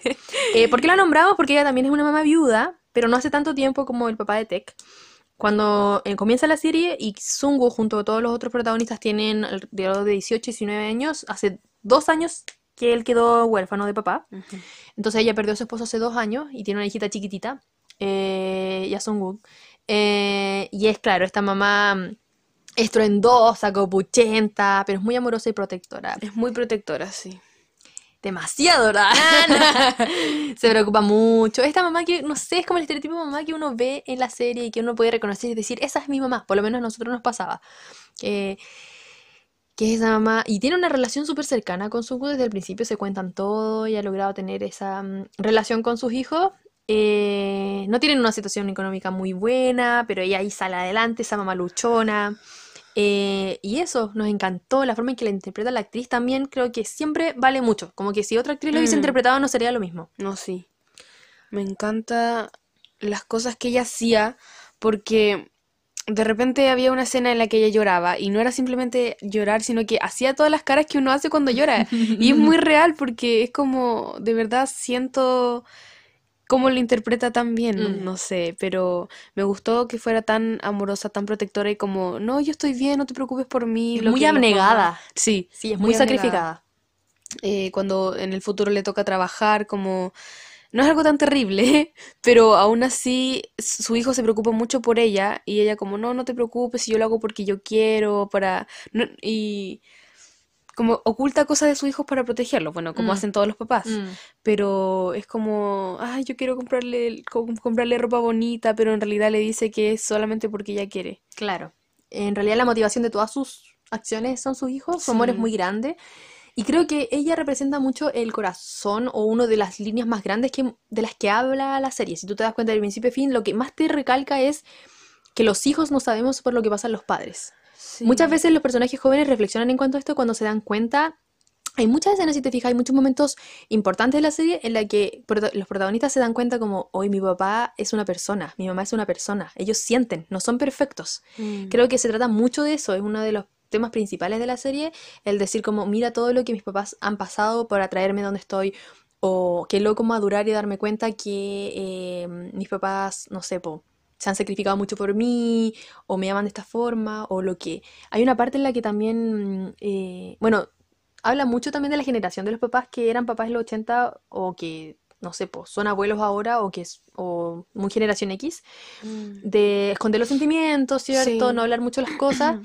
Pero claro, eh, creo que la serie habla mucho de eso, de no sabía, cuando era chico mi papá era mi héroe, mi mamá era mi héroe, pero ahora me doy cuenta que en realidad sufren y, y se esconden muchas cosas, porque los adultos también sufren, siento que es como la gran, el gran eslogan de toda la serie. Y ella representa mucho eso, pues esconde muchas cosas, lo esconde todo con su risa y su buen humor, da momentos muy graciosos también, pero mm, sí, pues tiene su historia. Podríamos estar, cada uno de estos personajes está tan bien escrita la serie que cada uno de estos personajes podría tener su propia serie. Así que si no han visto Reply en 1988, Por favor, véanla, muy recomendada, en serio, es como que le doy 10 de 10, sí. excepto por un detalle. que no podemos decirlo porque es No, spoiler. pero no es nada malo, así mal hecho, sino Tiene que, que a ver mí con no las parejas, que en realidad no eres la única, así que yo creo que si alguien vio Replay en 1988 y está escuchando esto, se puede imaginar de qué estamos hablando. Ajá. Eh, cierto detalle con las parejas, la elección de las parejas, ahí, ahí lo dejamos. ¿Qué? Y quiero eh, decir una frase de Reply, porque nosotros ya habíamos hablado de Reply, pero yo no la había visto todavía. Ujú. Y ahora que sí la vi, eh, anoté una frase que me gustó mucho Ujú. eh, y la voy a decir. Ya. No hay nada más aburrido y patético que mis pertenencias viejas, pero otra palabra para aburrido y patético puede ser familiar y cómodo. Mis cosas cómodas que se crearon con el paso del tiempo y quienes me hacen sentir cómodo pueden conocerme, abrazarme y consolarme de verdad. Los que pueden protegerme son mi gente, con quienes me siento cómodo. Y han sido mi gente por mucho tiempo, por eso no podemos evitar quererlos. Regreso al comienzo en el final, regreso a la juventud. Ay, sí, esa Es es, una linda. reflexión maravillosa. Ya es cuando uno está, yo estoy llorando de modo tendido en esa parte. Y ahora lloro más. Sí, porque mm, es frigio. Yo creo que cuando tú, bueno, tú la viste ahora, pero cuando tú la veáis, quizá cuando tengáis, en 10 años más, si la volví a ver, te va a entregar otras cosas. Sí. Pasa con la música, delante te conté, ¿te acordás que estábamos hablando en el sillón y no sé, qué, me puse a cantar una canción que a mí me encantaba mucho cuando era chica. Hay, puedo nombrar como dos o tres canciones que me gustaban mucho cuando era chica por el ritmo, pero que de verdad ahora cuando uno es grande, y yo ni siquiera soy tan vieja, pero uno cuando es más adulto, adulto joven, realmente ahí recién entiende la letra. Mm, sí. Y es como oh, un puñal al corazón. Y creo que con series tan bonitas como Reply también pasa eso. Eh, que uno entiende. Por eso yo cuando la primera vez que la vi, creo que te conté después que la vi, la vi sola, te dije lloré mucho con el final. Y tú me dijiste, no sé si me dijiste que no te diera spoiler o algo así. Y no, por si acaso, no es como que termine con un final triste o, o trágico o inesperado, sino que termina redonda, termina perfecta, véanla. Pero eh, el mensaje es tan lindo, es muy, muy, muy nostálgico eh, de mucha añoranza y te hace reflexionar Sí. sobre tus años jóvenes. Igual a veces, de repente, como los viviste, igual te da un poquito de pena, puede ser como, oh, desearía haber hecho esto diferente, qué sé yo. Pero al final eso hacen, yo siempre digo, el arte te conmueve, te hace Claro. sentir algo, si no, no sirvió de nada. Así que eso, véanla porque es muy buena, se van a reír caleta. Sé que hemos hablado mucho de lo emotivo que es, pero de verdad es muy chistosa. De verdad, o sea, yo no podía parar de reír los primeros capítulos y después llorar y no... De reír de nuevo. de reír de nuevo. Sí, así Cada que- personaje tiene su historia. Es muy bacán, no podemos ya. Dejemos hablar de esto porque ya vamos a aburrir a la gente. Es que hemos hablado mucho de Reply y eso, es muy buena, véanla. Ahora, mención honrosa. honrosa. ¿Por qué pusiste? Ah, porque... Ah, porque sí, lo había notado, pero ¿y por qué no está aquí? Ah, sí está, sí está. Perdón, perdón, perdón. Ya. La pongo. Es que era para tener una canción aquí La también. pongo. Bueno, tenemos dos menciones en rosa ya. Rapidito. Día del papá, acuérdense, estamos en Día del papá, Día del papá. Aquí, estamos aquí, conectémonos. Eh, mención en rosa de nueva startup, que sí es el papá. Me da risa que en el tema central puso a la abuela, que en verdad ya aparece más en la serie ya. Es que no sé si da el spoiler porque aparece en el primer capítulo, no es spoiler ya, pero véalo cuando, si no han visto Startup, que está en Netflix, y la quieren ver, es muy entretenida, es muy redondita, véanla. Eh, es sobre emprendimiento, adultos jóvenes cumpliendo sus sueños, luchando por, por ser lo que quieren ser, problemas familiares como en todos los K-dramas. Eh, así que les va a gustar, pero eh, claro, eh, la mención honrosa, aquí, te voy. Startup, está Seo Chung-myung, que es el nombre del personaje. Sí. Sí, del personaje. Él es el papá de Dalmi. ¿Por qué lo quisimos destacar? Eh, creo que también es un trope de papá muy conocido, aunque aquí es, está de- retratado de cierta forma que te pones mucho más del lado del papá. Sí. Siento que él es el trope del papá soñador, que siento que aparece en muchas cosas, no solo en Corea. Típico que está la mamá que es realista, Mm. pasa mucho. He visto muchas películas y series donde puedo identificar que está, los hijos están divididos entre estos dos papás y, y está el papá como, no, eh, sueños y emprendimiento y Podemos aventuras y, no sé, gasté nuestros ahorros eh, en un, en una inversión. ¿Cachai? Y la mamá es como, no, tenemos que ser realistas. Y muchas veces esas mamás son retratadas como muy brujas o como muy pesadas, qué sé yo, como aguafiestas. Eh, Ah, me recuerda a Papá por siempre. sí, pues, viste, papá por siempre es muy así. Eh, pero cuando tú maduras yo creo que te das cuenta y te pones un poco más del lado de Miranda. Mm. Eh, this whole time. this whole time. Em, pero también, por ejemplo, em, un caso, pero más cómico, es Malcolm in the Middle. Sí. Que em, claro. Luis es claramente la persona, la voz de la razón, aunque igual están todos muy locos, pero ella dentro de lo normal está, eh, es la que pone el orden y el papá es el que se da el lujo de ser el loco, de estar talado, con ideas ridículas. Y, ese trope está muchas veces retratado. Y, y en Startup está un poquito, pero creo que está puesto de una forma un poco más realista. Y, claro, él es una buena persona. Y es un muy buen papá porque es la persona que igual le mete el bichito a Dalmi de luchar por sus sueños, de ser visionaria. De, oye, tú puedes ser importante, tú puedes, eh, tú eres bacán, eres inteligente y apoyarla en sus logros. Em, y bueno, la idea completa del startup de la Claro, serie es, es la, de él, porque recordemos que a él se le ocurre formar esta, eh, esta caja de arena, este sandbox, eh, es el nombre que le pone y que presenta también, que le presenta a esta, a esta señora que no sé cuál es su, mm, su cargo. es como la directora de ahí. Sí, es la directora, una inversionista que puede hacer que las cosas pasen y por eso le lleva su idea. La cosa es que le dice, como tengo esta idea, eh, se me ocurrió con mi hija Dalmi en el, o no sé, sí, con mi hija Dalmi en el, en el parque, cuando la, mm, la lleva al columpio y a ella le encanta, pero a mí me da miedo que se caiga y se, y se golpee, entonces le puse arena abajo, mucha arena, porque por si acaso se cae, no importa, no le pasa nada y se vuelve a levantar. Y eso mismo queremos hacer para eh, una mm, institución que pueda apoyar a empresas eh, nuevas, de emprendedores. Entonces, eh, eso da el empuja a toda la trama de la serie. Y, y claro, ese tipo de papá que igual siento que todos los papás igual necesitan un poco. Yo si algún día soy mamá, siempre siento que voy a ser como súper sobreprotectora y no quiero, porque no podía ahogar tampoco a un, a un niño. Pero lo que hace él es eso, es como, toma, te doy vuelo, eh, literal y, y figurativamente, pero si te caes también estoy preparado para poder levantarte y no pasa nada y, y no tampoco te voy a esconder, sino que sigue, vuelve a subirte al columpio y dale. Entonces siento que ese concepto como papá es muy bueno. Estaba muy bacán la metáfora. Sí. Así que eso, y tú lloraste. Yo lloré. Yo, es que yo la vi primero. Yo tengo contaditas las veces que he llorado porque es muy poco común que llores con las series. Es que yo lloré en el primer capítulo y creo que después ya no más. Sí. Literalmente, no sé si andaba con la regla. TMI.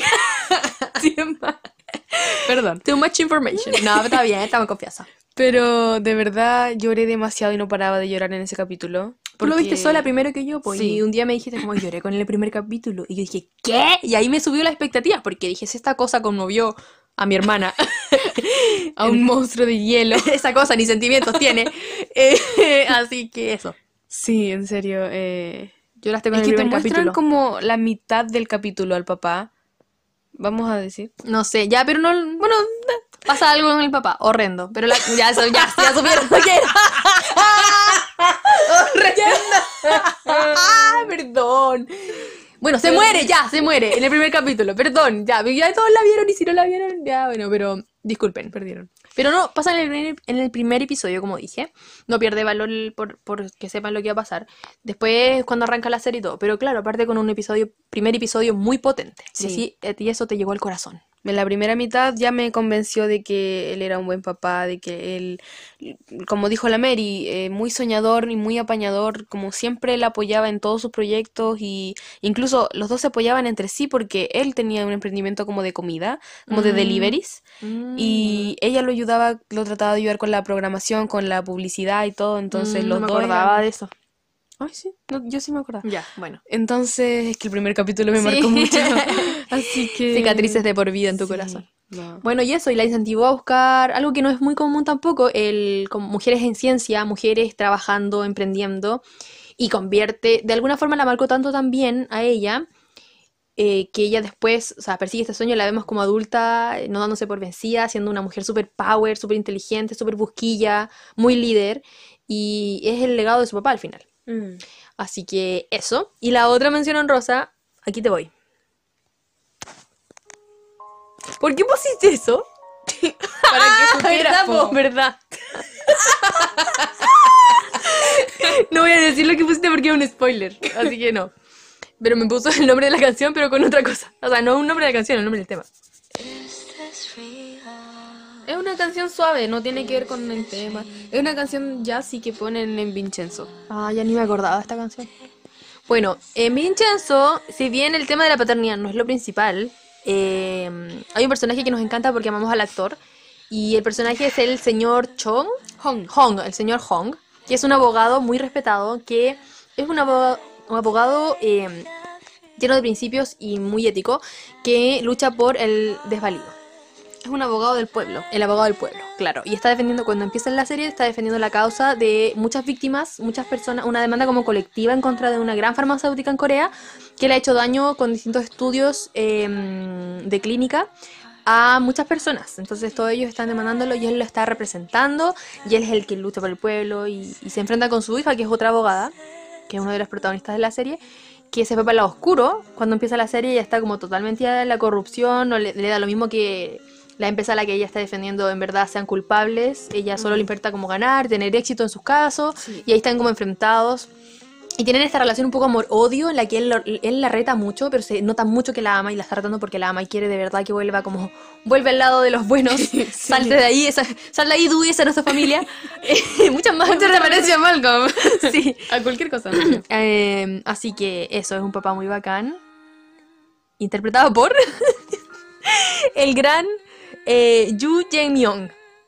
Siempre me quiero acordar su Está nombre porque es bien. uno de mis actores coreanos favoritos. Sí, es que a- Y no ahora me- estábamos viendo, paréntesis, The Sound of Magic. Ah, sí, estamos viendo The Sound of Magic por si acaso, cabros. Vayan a verla. O quizás no. Oh, no, no. es que, a ver, No sabemos si es buena o mala porque vamos en el penúltimo capítulo. literalmente nos toca ver el 6, el último, y no sabemos si es buena o mala. Tenemos miedo. Tengo miedo. tengo miedo. Tengo miedo. Y, y de repente apareció Yu Jae-myung, este actor, y nosotros como, ¡oh! Sí, se prendió todo. Se prendió todo, lo amo. Es Me que, ¿sabes que Yo le creo todo, lo Sí. amo, de verdad. Es el malísimo villano pérfido de Itaewon Class. Class. También es... Eh, ¿Qué más? Incluso en? Reply. En actúa. Reply actúa, es el papá ausente. el decano, que después igual se reivindica un poco, Muy pero es cómico, eh, muy pero- cómico, es mala onda así con Mm. su hijo Dong Ryun. Eh, Dong Ryun, que él, él es el, el amigo eh, al que le... ¿Cómo se dice? Es el amigo bromista, pero low-key depressed. Sí, a- ese amigo del grupo en el que, al que le tienen que poner un ojo, que es Mm. como el payaso, pero en realidad está llorando por dentro. Eh, bueno, actúa ahí, hace un cameo en Hospital Playlist. No, y en muchas otras cosas más, eh, es sequísimo. Bueno, él es el papá de la protagonista, de uno de las protagonistas de Vincenzo, y es el señor Hong, uno de los papás, el papá que des- destacamos. Creo que no hay más papás. La mamá de Vincenzo. Sí, pero. Pero. No, así como el como alguien que realmente ejerza y se vea cómo ejerce su paternidad en la serie, eh, es él. Y lo amamos, por eso. Así que eso. Y otra mención honrosa. Aida One Class, que aquí no tenemos canción, pero imagínensela porque la hemos puesto demasiadas veces.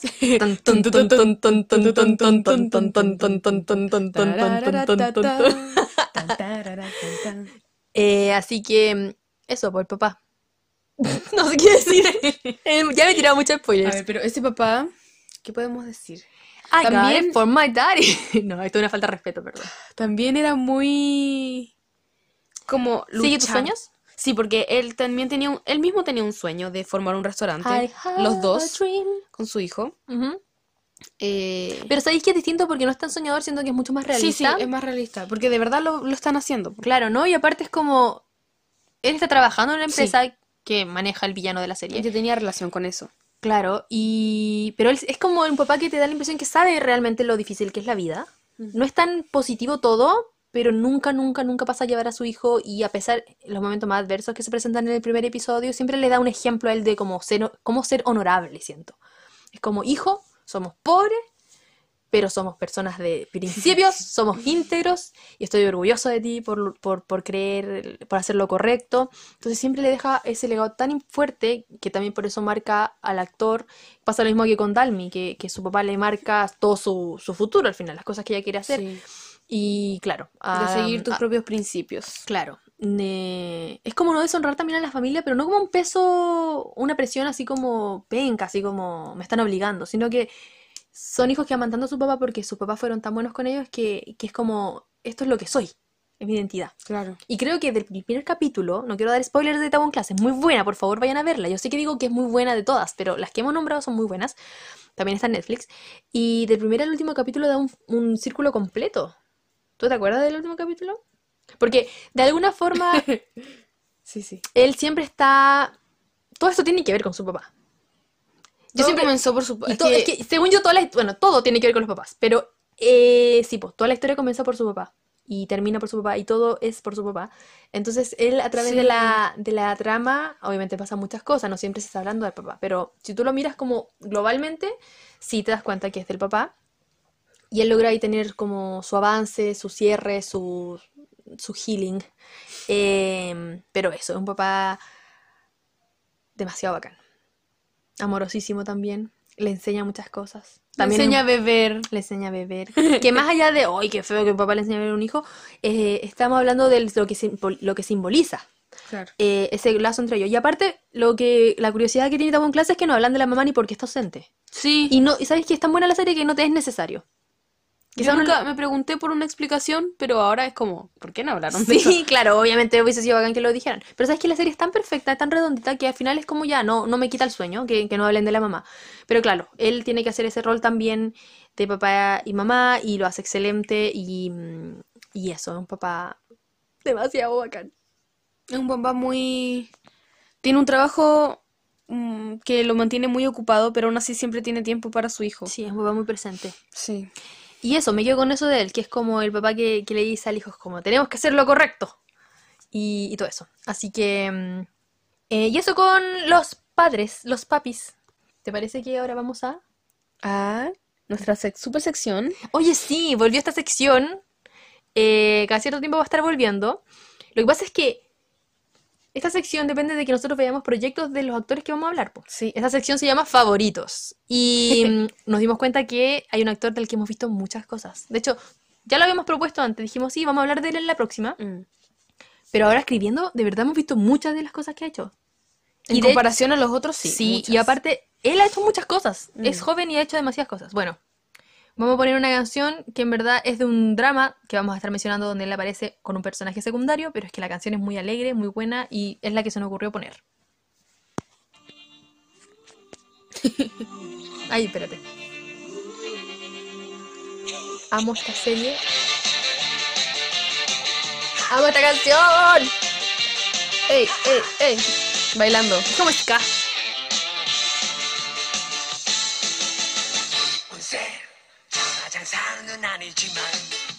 Tan buena. bueno, esta canción se llama Fight for My Way y es de la serie Fight for My Way, de la que siempre hablo y que siempre conjuro, invoco que la pongan en Netflix porque de verdad es muy buena y quiero que la veas. Antes que pase la vieja y ya los looks y todo quede, quede muy feo y digas como, ay no, que fome, no la quiero ver. Vamos a hablar de Choi Woo Chik. ¡Woo! Maravilloso, maravilloso Choi Woo Chik. Eh, parte del Google Squad, de quien estuvimos hablando en las noticias, de las K-News, que va a tener su programa de variedades, su programa de viajes. Y la primera cosa, creo que sí, la primera cosa que vi de él eh, fue Hugo's Love, que cronológicamente también es la primera cosa que hemos visto de él, yo por lo menos. Yo la vi, tú no la viste, así que yo, Yo no. tú, la Saya no la he visto, pero yo sí. Hugo's Love, eh, que también se llama El amor del tonto, porque hay un juego de palabras, creo que en, corean- en coreano, Hogu es el nombre del protagonista, Choi Woo-chik, pero también es como decir tonto o alguien como bobo. Es adorable. La verdad no voy a entrar en detalles de la serie. Creo que antes cuando hablamos de familia hablé de la familia de- del personaje. Ah, sí. Eh, son hilarantes, son adorables, muy modernos. Eh, y creo que la serie House Love para mí rompe, rompe varios esquemas en cuanto a lo que yo estoy, estaba acostumbrada hasta ese momento. Incluso hasta ahora, no he vuelto a ver algo parecido. Rompe varios esquemas en cuanto a la sociedad coreana, eh, o no más que a la sociedad coreana, sino que a lo que uno está acostumbrado a ver de estereotipos en los K-dramas. Así que mm, la recomiendo bastante, es muy entretenida. Toca temas igual controversiales y todo, pero mm, es súper entretenida. Eh, y lo que más me queda es porque lo que más me dejó la serie es que conocí a Choi Woo-chik. Él es muy adorable, es muy cómico. Creo que es un gran actor de comedia. Y quiero hacer un link con uno que voy a- vamos a hablar, o quizá voy a hablar al tiro, no sé, de Orville Love Summer. Siento que ambos personajes se parecen mucho. Si vieron a Orville Love Summer, creo que Who's Love es como una versión un poco más joven de, del personaje Claro. de obviamente, pero es como que fueran, estuvieran dentro del mismo universo, se parecen mucho. Siento que son muy maduros ambos, son muy adorables. Con la diferencia de que el personaje de Who's Love es un poco más inocente. Le podéis pasar más por encima, es un pushover, es como mucho más eh, bien intencionado todo el tiempo. Mm. El personaje de Orville Love Summer de Choi Woo-chik está mucho más rencoroso, obviamente le han hecho daño, entonces tiene como más heridas. Pero claro, en Who's Love es un personaje adorable. La, la primera escena de la serie te deja claro que es demasiado adorable. Es un niño en el que siempre está como enamorado, pero nunca lo pescan, siempre lo tratan como el amigo, siempre se hace ilusiones, pero no, no era él, era otra persona. Yo.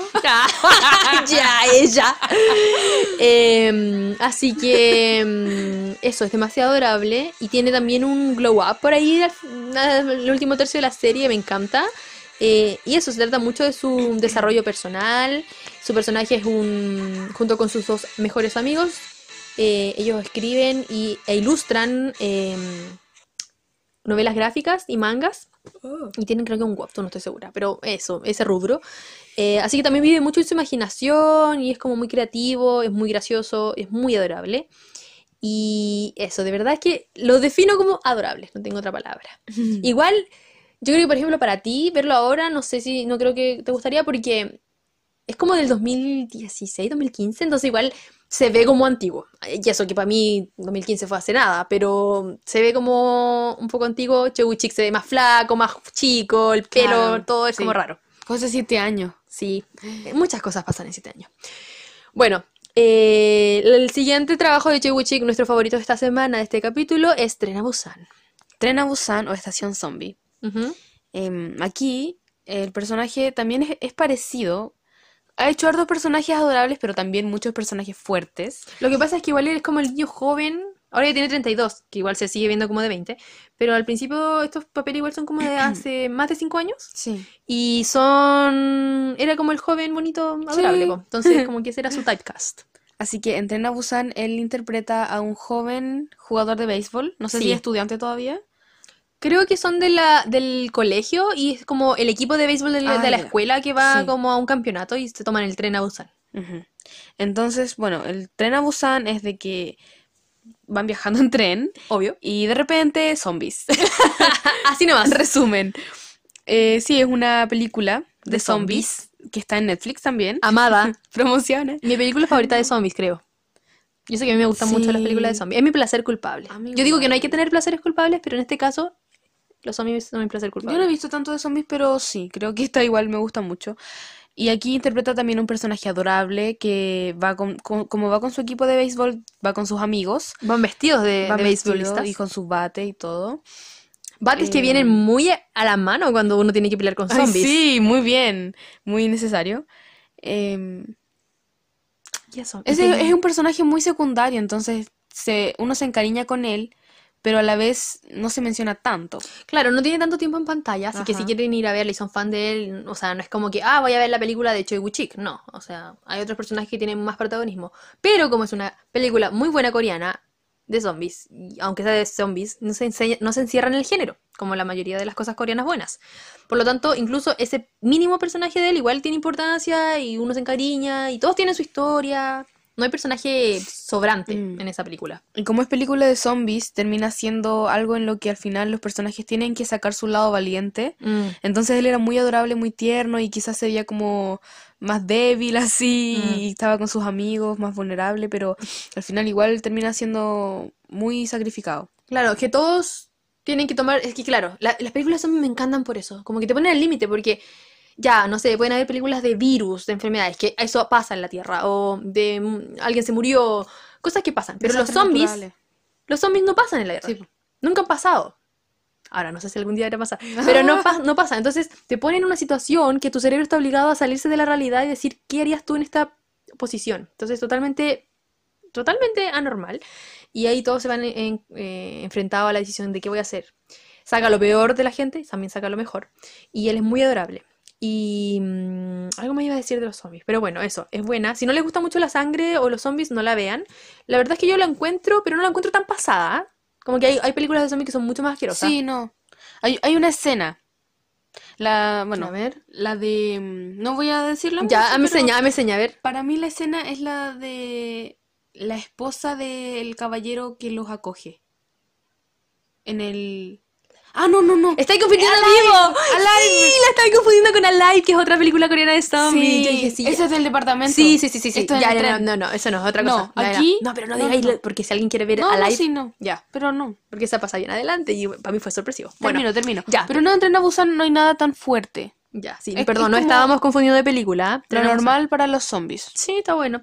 Eso, es que lo, lo- siento que es una excusa de película, siento que sí hay mucha acción y zombies de calidad como todo lo coreano, pero se centra mucho en la historia humana, tiene partes muy buenas, muy buenas historias, muy buenos personajes, emotiva. Y también hablando de zombies, nosotros sabemos muy bien lo que es eh, que saquen lo mejor y lo peor del personaje. Mm. Porque estamos viendo All of Us Are Dead, creo que ya lo habíamos dicho. Sí, sí, habíamos comentado que tú la otra vez dijiste, y sí, en una le... Y yo te, te paré así para que no dieras... Sí. No spoilers, sino para que no dijeras cosas que quizá alguien puede ser sensible. Sí, pero también eso, eh, hay personajes ahí que son Ya, pero es horribles que All of Us Are. Dead tampoco es como. Sí, es de zombies, está dentro de lo mismo que Tren a Busan. Y me da mucha risa que en el primer capítulo, cuando está ya el, el virus zombie, pasa mucho rato y yo todo el rato es como, los zombies no existen en este universo. Es como, pero ¿por qué nadie dice que son zombies? ¿Por qué nadie dice como, yo vi películas de zombies, Sí. vamos, ataquémoslos de esta forma?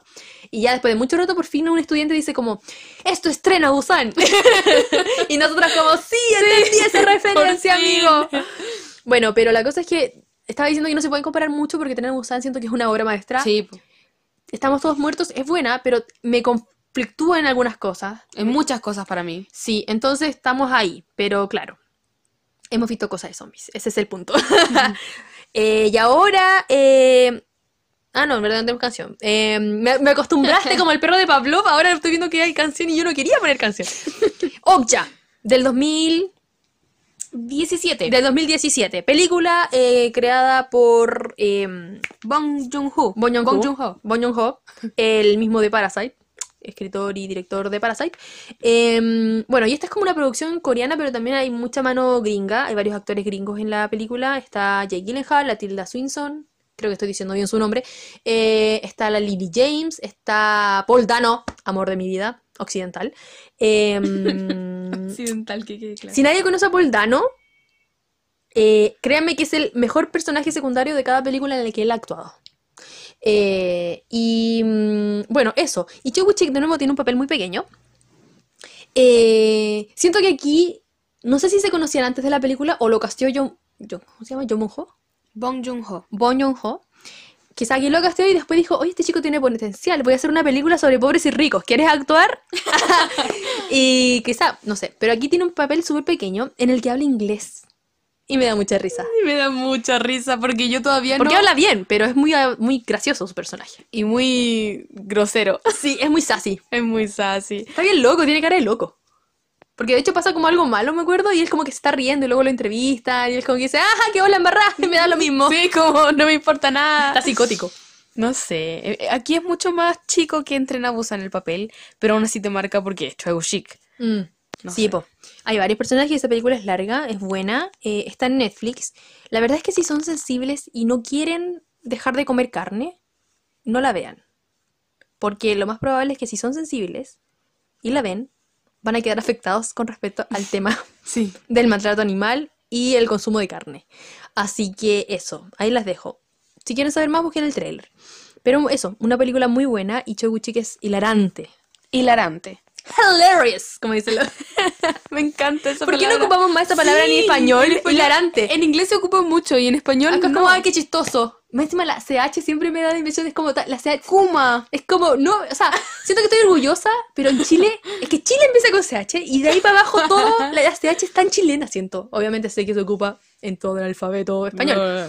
Pero. Pero lo encuentro como. Hay tanta peli- palabra chilena que es con CH. Chancho, chaleco, chiquillo. Todo muy. Es tan chileno. Entonces, chistoso es como. Sí, chistoso. Pero hilarante es el próximo nivel. Es que es mucho más que chistoso. Es Hagamos como... que pase. Hashtag hilarante. Volvámoslo a una palabra That común. is so fetch. That is so fetch. That's hilarious. Por favor, hagámoslo. Eso. Así que vayan a ver Okja si no la han visto. Muy buen. De nuevo, personaje secundario. Aquí está como recién empezando su escalada. Aquí en este tiempo se está haciendo conocido ya. Ahora, aquí es cuando es un personaje de más alcance. Sigue siendo personaje secundario, pero tiene mucho más tiempo en pantalla. Y esto es Five for My Way. Que no voy a poner de nuevo la canción. Em, ya, esta tú no la viste. No. ¿Planeas verla algún día? Sí. Porque yo te la he recomendado mucho. Sí. Me da rabia porque no te la quiero subir. es que he cachado cuando uno mira atrás y dice, oh, esto era muy bueno, pero después si uno lo vuelve a ver, cuando dicen todo tiempo pasado fue mejor, a lo mejor no es tan buena. Ya. No, en verdad era súper mala. Ah, no, no te hagas expectativas. Bueno, Five for My Way es una de mis comedias románticas y dramas favoritas de la vida. Actúa el gran Park Seo-yeon con Ji Won, Kim Ji Won, si no me equivoco. Ellos son los protagonistas. Ella, Kim Ji Won es la mujer. Y hay un personaje que yo aquí le puse a él. Le puse Choi Woo-chik en Five for My Way es el mal tercio. A ver, la definición de mal tercio. Ah, se llama Park Moo-bin. Ese se llama su personaje.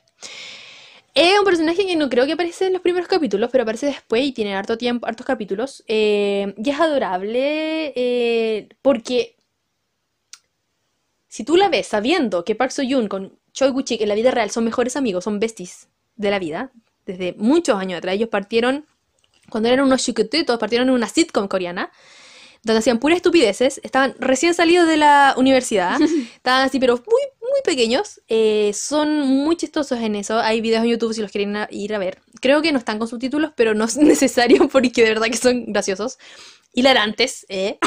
Em, y claro, se conocen desde ahí, son besties, entonces en esta hacen enemigos, po, hacen un pequeño triángulo amoroso ahí, y es muy chistoso, porque la serie Fight for My Way es demasiado graciosa, y ambos tienen muchas capacidades eh, de comediante, entonces eh, les sale bacán.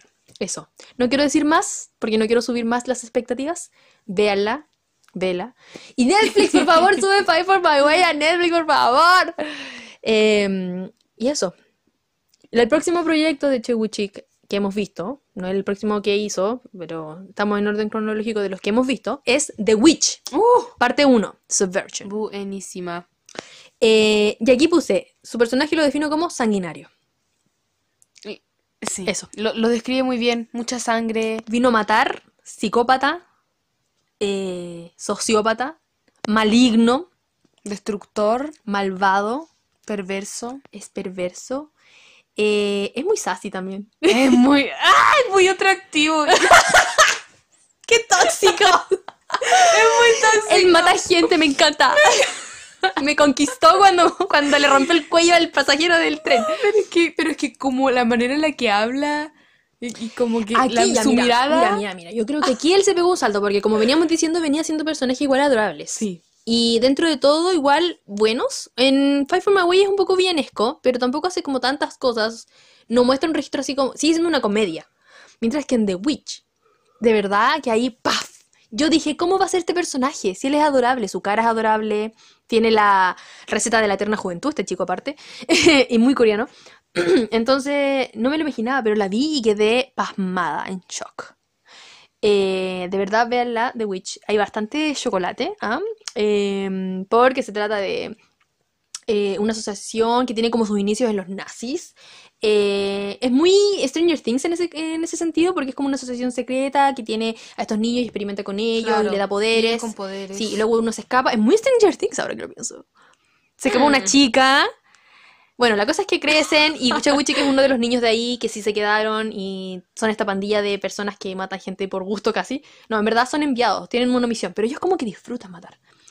Al final es como esta ah, empresa de personas adultas que creó máquinas para matar y estos niños casi ya no... Es como que no tuvieran alma, son como personas, pero a la vez son tan sobrenaturales sus poderes que siento que es como que fueran una máquina. Tiene hartos efectos especiales, mucha deshumanización eh, de esos personajes, pero es Mm. muy buena la película, mucha acción y harto misterio, un gran plot twist. ¿Qué más pedir? Así que véala porque es un personaje bastante serio que hizo Choi Woo-sik. Me encantó. No sé. Es que, es que es un choque, un quiebre entre todos estos personajes adorables. Mm. No sé cuál vi primero de estas, de todas estas, pero definitivamente aquí me enamoré de Cho Shik. Mm. O sea, no, no románticamente, pero eh, de su actuación. Mm. Aquí tú dijiste, como- ah, este loco sabe actuar. Sí, Este loco es seco. es perfecto. Ah, ok, ok, ok, ok. No sé. Sí. Me te dan ganas de ver más cosas de él. Es que Quiero volver a verlo en papeles así. Creo que sacó una serie, una película que no la pusimos porque no la hemos visto hace poco, donde habían como mafiosos y gángster y salía como en el tráiler salía como todo el rato como con eh, un traje, con corbata y como muy soy malo y me bajo de mi auto muy caro y no sé qué. Y me, me dieron ganas de verla, pero no, no está en ninguna plataforma. Bueno, eso con The Witch. La siguiente es Parasite. Suben Parasite. Y yo aquí puse la definición de él es padre. Como una rata. lamentable. No. No vamos a entrar mucho en Parasite porque ya siento que todo el mundo la ha visto. Si no la han visto, vayan a verla. Eh, Ganadora de Oscar. ganadora del Oscar, está en Netflix. eh, aprovechen de verla. Igual si son muy chiquititos, no la vean. si hay alguien chiquitito escuchándome, no la veas. Eh, igual cuando la niña chica le dice que no ve algo, lo ven igual. Peor. Pero, Peor pero la cuestión. igual no lo va a entender como... No, pero igual tiene Hay cosas fuertes. fuertes, tiene sí, cosas, más allá de que tú entiendas no algo, igual Sí, sí. algo te puede dejar una marca aunque tú no lo entiendas. No, sí, es que además de no enten- de, de- de algo fuerte, también no lo entendería y como Claro. muchas cosas. Mira, yo igual no, creo, no. hay películas que yo vi cuando chica, lo mismo que decía de las canciones, que igual yo, uno las puede disfrutar aunque no las entienda. Eh, pero claro, después cuando uno es grande y las entiende puede ser un poco traumático, es como, oh, de esto se trataba. Algo muy fuerte, sí. Claro, así que eso, Parasite es muy fuerte y creo que es el epítome, no sé si lo estoy diciendo bien, pero es la gran muestra de lo que es capaz de hacer el cine coreano, rompiendo todas las categorizaciones de género. Mm. En Netflix está en la categoría de comedia y acción, creo. Ah, No, comedia y suspenso, creo. Y hay gente que la cataloga como drama solamente. Entonces, como que tiene de todo. Sí a todo. Todo eso Sí. está correcto. Eh, así que vayan a verla. Ahí también Cheguchik de nuevo. Ahí ya está pisando fuerte. Creo que esta es su cúspide Sí. para los Oscars, ¿cierto? Ve a Haley, ahí se saca foto con todos los famosos, suben al podio, están felices por el Oscar y vuelve a casa como un campeón. Eh, la cosa es que mm, aquí yo creo que empieza como el reconocimiento. Siento que ahí le dio la entrada que mucha otra gente que nunca había visto que dramas pudiera ver Sí. que este chico existe. Y eso, maravilloso.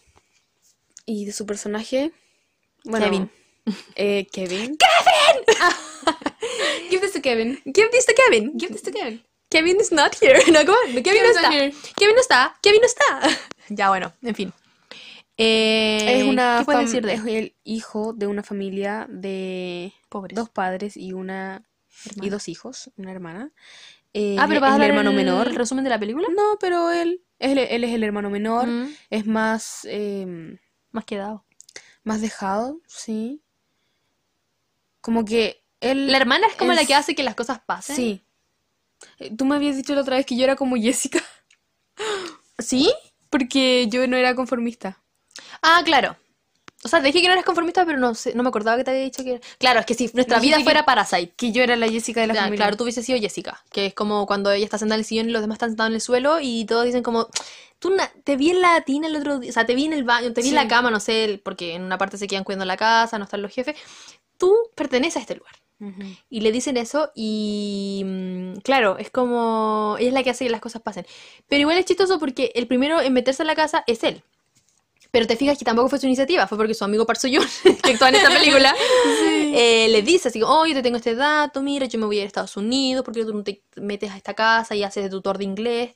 Y él es como, ah, ya, bueno. Y, ¿cachai? Las cosas le pasan y al final se ven envuelto en todo esto y ya después no pueden salir. Pero... mm, Pero eso, como que es un poco más quedado. A mí me duele. Yo no quiero. Ya, viste que estamos hablando de Parasite, dijimos que no íbamos a hablar, porque a mí me duele, me duele, me duele. Delante buscaste la canción de Parasite. A ver si yo Gucci cantaba una Ah, sí. canción. Creo que esa es la de Parasite. Es la única Sí. que creo, que hizo y esa canción es triste. Porque es irónica. Porque mm, la, la película en sí tiene también un poco de sátira, tiene un poco de muchas cosas.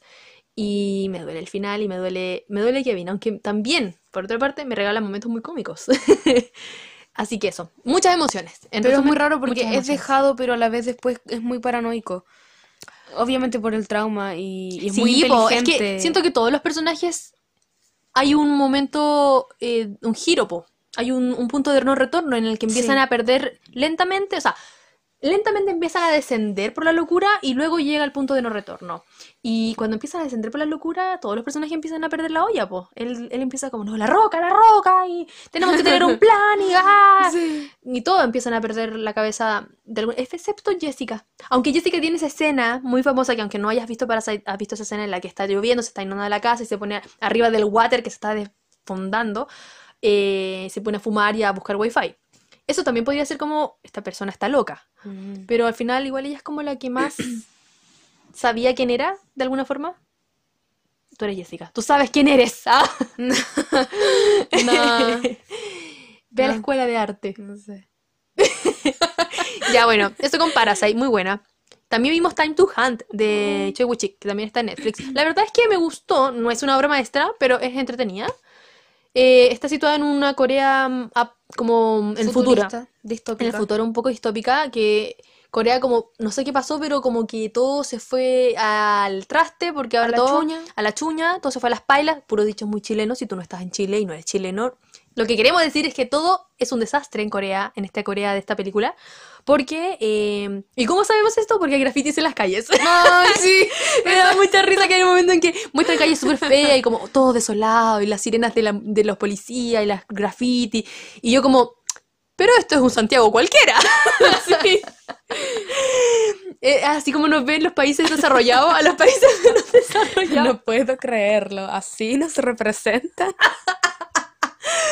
Así que eso, en un, en un Corea futurista donde hay como contrabando y hay, la delincuencia ha aumentado más, como que no, no dice que hay facciones, pero siento que está como todos los distritos más divididos, es como todo mucho más distópico de alguna forma. No te dicen qué pasó, pero la cosa es que está toda la embarrada y la gente tiene que sobrevivir mucho más, o sea, luchar mucho más por sobrevivir. Y aquí es donde este grupo de cuatro amigos, o cinco, cuatro creo que eran, se ponen de acuerdo, que todos tienen como muy poco futuro, todos como que sobreviven al día y deciden robar eh, un casino que hay por ahí clandestino. Recordemos que en Corea las apuestas son ilegales, ¿cierto? Sí. Entonces todo lo que sea apuesta, cosas, ca- eh, casinos, juegos de azar, está prohibido y todo eso que existe es clandestino. Así que, mm, claro, ahí ellos eh, planean este gran atraco. De eso se trata la, la película y cómo ellos tratan de llevar esto a cabo y sobrevivir eh, y salir adelante, que es el gran sueño, como irse de este lugar y irse a otra parte. Todo el rato están pensando en eso y hablando como de nos vamos a ir a la playa, nos vamos a ir a la playa, tenemos que salir de Sí, acá. siempre es con la playa. Me parece que mencionaban como Ma- Malta o no? Como países libres. Sí, un país como, no sé, si era Hawái, País no neutro. sé. Malta, mi país. Tú. Yo siempre nombro Malta. Sí. Porque, ¿sabes por qué? Quedé traumada una vez que, no traumada, pero quedé marcada una vez que escuché que Malta no tenía extradición. Que si cometes un crimen y te vas a Malta, no te extraditan. Puedes quedar inmune. De hecho, creo que la otra vez salió la noticia, hay alguien famoso, no voy a ponerme a pensar en este momento, pero hay alguien que se fue a Malta y que salió libre, Así de salió fácil. súper libre. Pero Time to Hunt, muy interesante. Muy emocionante también. Mm. Como de ya vamos a robar, pero a la vez no, no. Y todo lo que es futurista me encanta, porque es como, uh, mundo paralelo, Sí. estoy viendo hacia el futuro. Me encanta. El look de él es muy brígido igual, Sí. ahora que lo pienso, los cuatro son Me muy encanta pandilla. Su tatuaje en el Sí, cuello. porque él tiene, sí, pues verdad que tiene tatuajes, fuman, tiene como esa argollita muy... Muy de, soy de una pandilla. Y tiene un pelo como un poco largo, como una melena, y como el pelo medio pelirrojo. Pa'l lado. Sí, es muy... Y con la camisa como, ay, como muy... No soy de los trigos limpios. Así que... Pero a la vez, él igual era como una voz de razón entre el grupo, porque no estaba muy de acuerdo al hacerlo. Pero igual lo hacía. Pero igual lo hacía. Era más por la amistad, siento. Sí. Y porque había que salir de ahí, pero era como, pucha, si ustedes lo hacen, yo lo salir hago. adelante, Claro. de alguna No forma. Igual ninguno de ellos lo hace así como, ¡eh, vamos a robar! y tal. No estoy justificando el robo, por si acaso. Pero todos ellos, agárrate, agárrate. todos ellos lo hacen porque es como, sienten que no tienen otra opción. Ajá. Eh, que es distinto, por ejemplo, el personaje de Choi en The Witch. Que yo creo que aunque él no le ordenen matar gente, él lo disfruta igual. Mm. ¿Cachai? Eh, acá no, acá es como tenemos que salir, no podemos quedarnos acá, toda la gente está muriendo, todo es terrible, hay muchos grafitis. que no superan los grafitis. Bueno, eso. Después, eh, Em, Summer Vacation. no, que en Time to Hunt. Ah, perdón, volvamos a Time to Hunt. Time to Hunt se llama Tiempo de Casa. Sí, tiempo de casa. em, ¿Qué? que me gusta todo el, el desarrollo que él tuvo, porque sin dar spoilers, como que el final también me, me, me satisfació. Satisfizo. Satisfizo. Recordemos, y por si acaso, tiempo de cultura, eh, el verbo Es satisfacer con se verbo hacer. conjuga igual que el verbo hacer. Ahí tienen un tip. Para cuando no sepan cómo se conjuga, ya saben. Hizo. Yo que soy una nerd, lo sé. Eh, me satisfizo. Ay, Ya, no, el final me satisfizo. ¿Eso Sí. estabas diciendo? Porque termina muy redondo y muy como en calma, a, pesar de que la película fue muy caótica y distópica y como desesperanza, pero al final es muy... se muestra mucho más a- al personaje de Choi Woo-shik, eh, porque en sí ya es el protagonista, pero se, se muestra muy como solo pero suficiente, como Sí, es lográndolo. como desesperanza, pero al final igual le te da un poquito, o sea, igual pasan cosas malas. Pero igual hay un poquito de luz al final del túnel. Sí, Termina como estos finales como entre abierto y cerrado, como semi-abierto, semi-cerrado. sí. Como déjame la puerta junta, no con llave.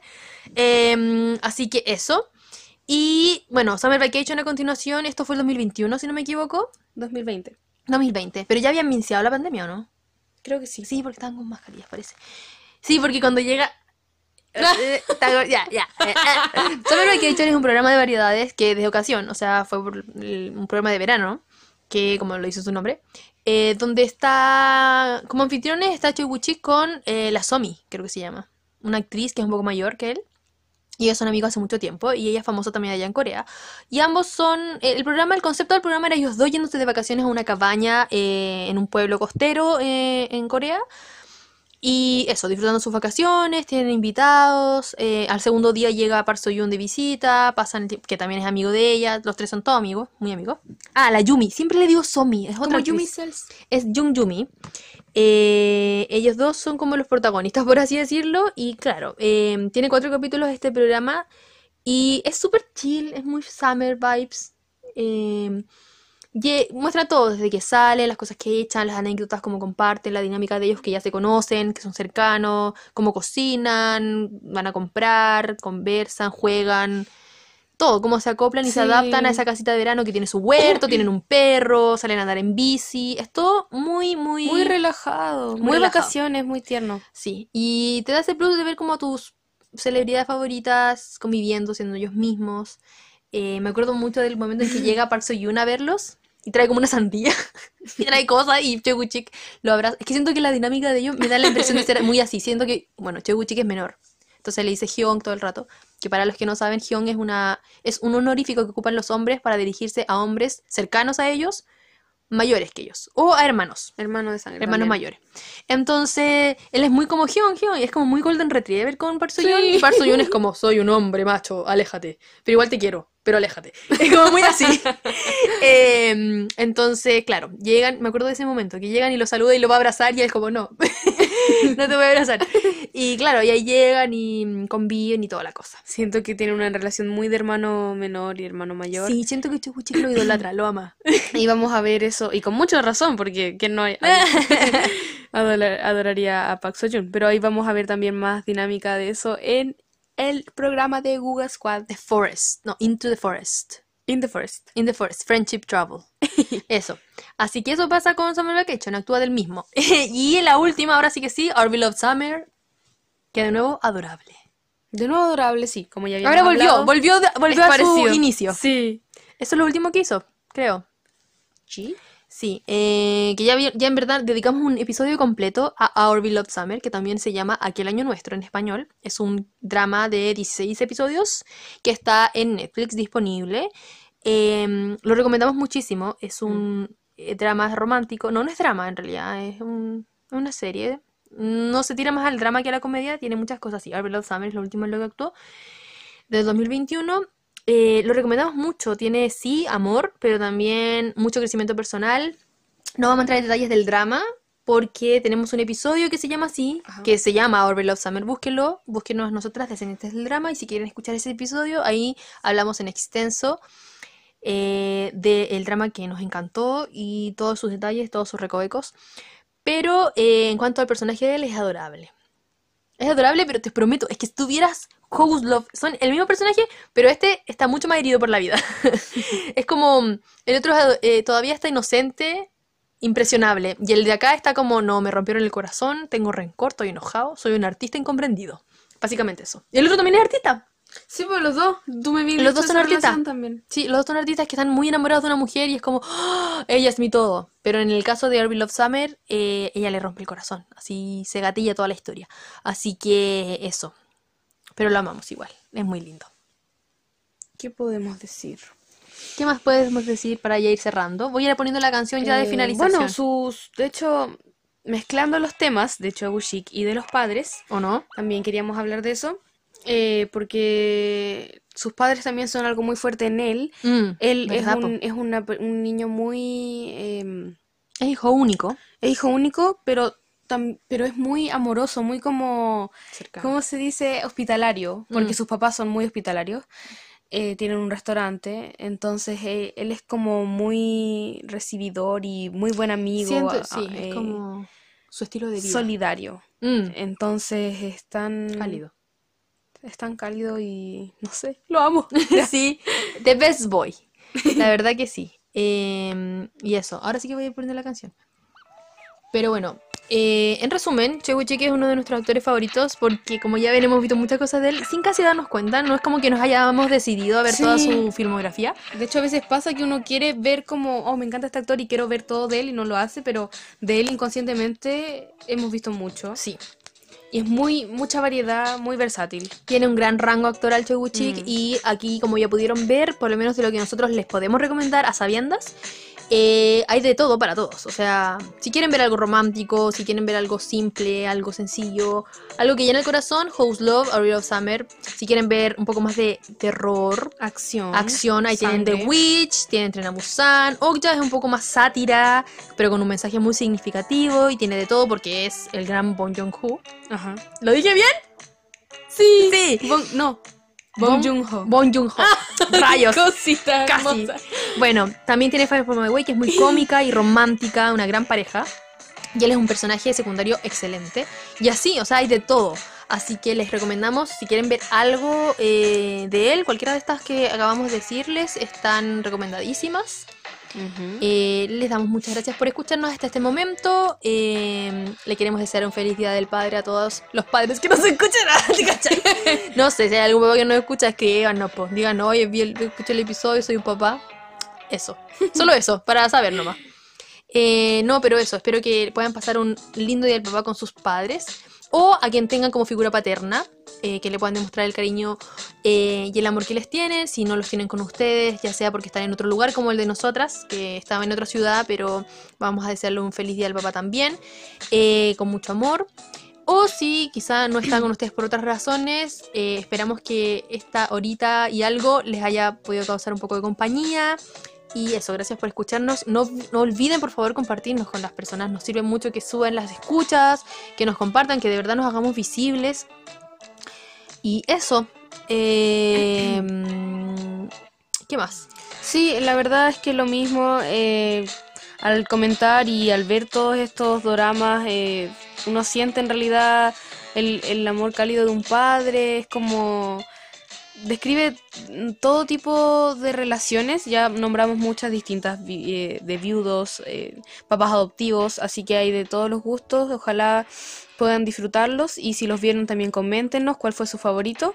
Eh, y eso, por favor, compartan si les gustó. Síganos en Spotify, en Instagram, Descendientes del Drama. Y en realidad muchas, muchas gracias por apoyarnos y seguirnos. Eso. Así que nos estaremos escuchando en algún próximo episodio. Eh, y eso. Feliz día del papá a todos los papás o a las mamás que hacen de papá y mamá. O a las Y- abuelas. O a las abuelas, abuelos, tíos, tías, Hermanos. primos, hermanos mayores, hermanos menores. Ah, hermano menor criando un hermano mayor. Eh, también puede ser, quién sabe. Eh, y eso. Muchas gracias por su apoyo. Eh, ¿Qué más decir? Eso. Le recordamos las redes sociales y todo aquello. Y ahora vamos a comer porque tengo hambre y Hasta tengo frío. La siguiente. Nos escuchamos. Porque la otra estaba escuchando un podcast que decía, y nos vemos. Y yo como, no, no nos vemos, nos escuchamos. Adiós.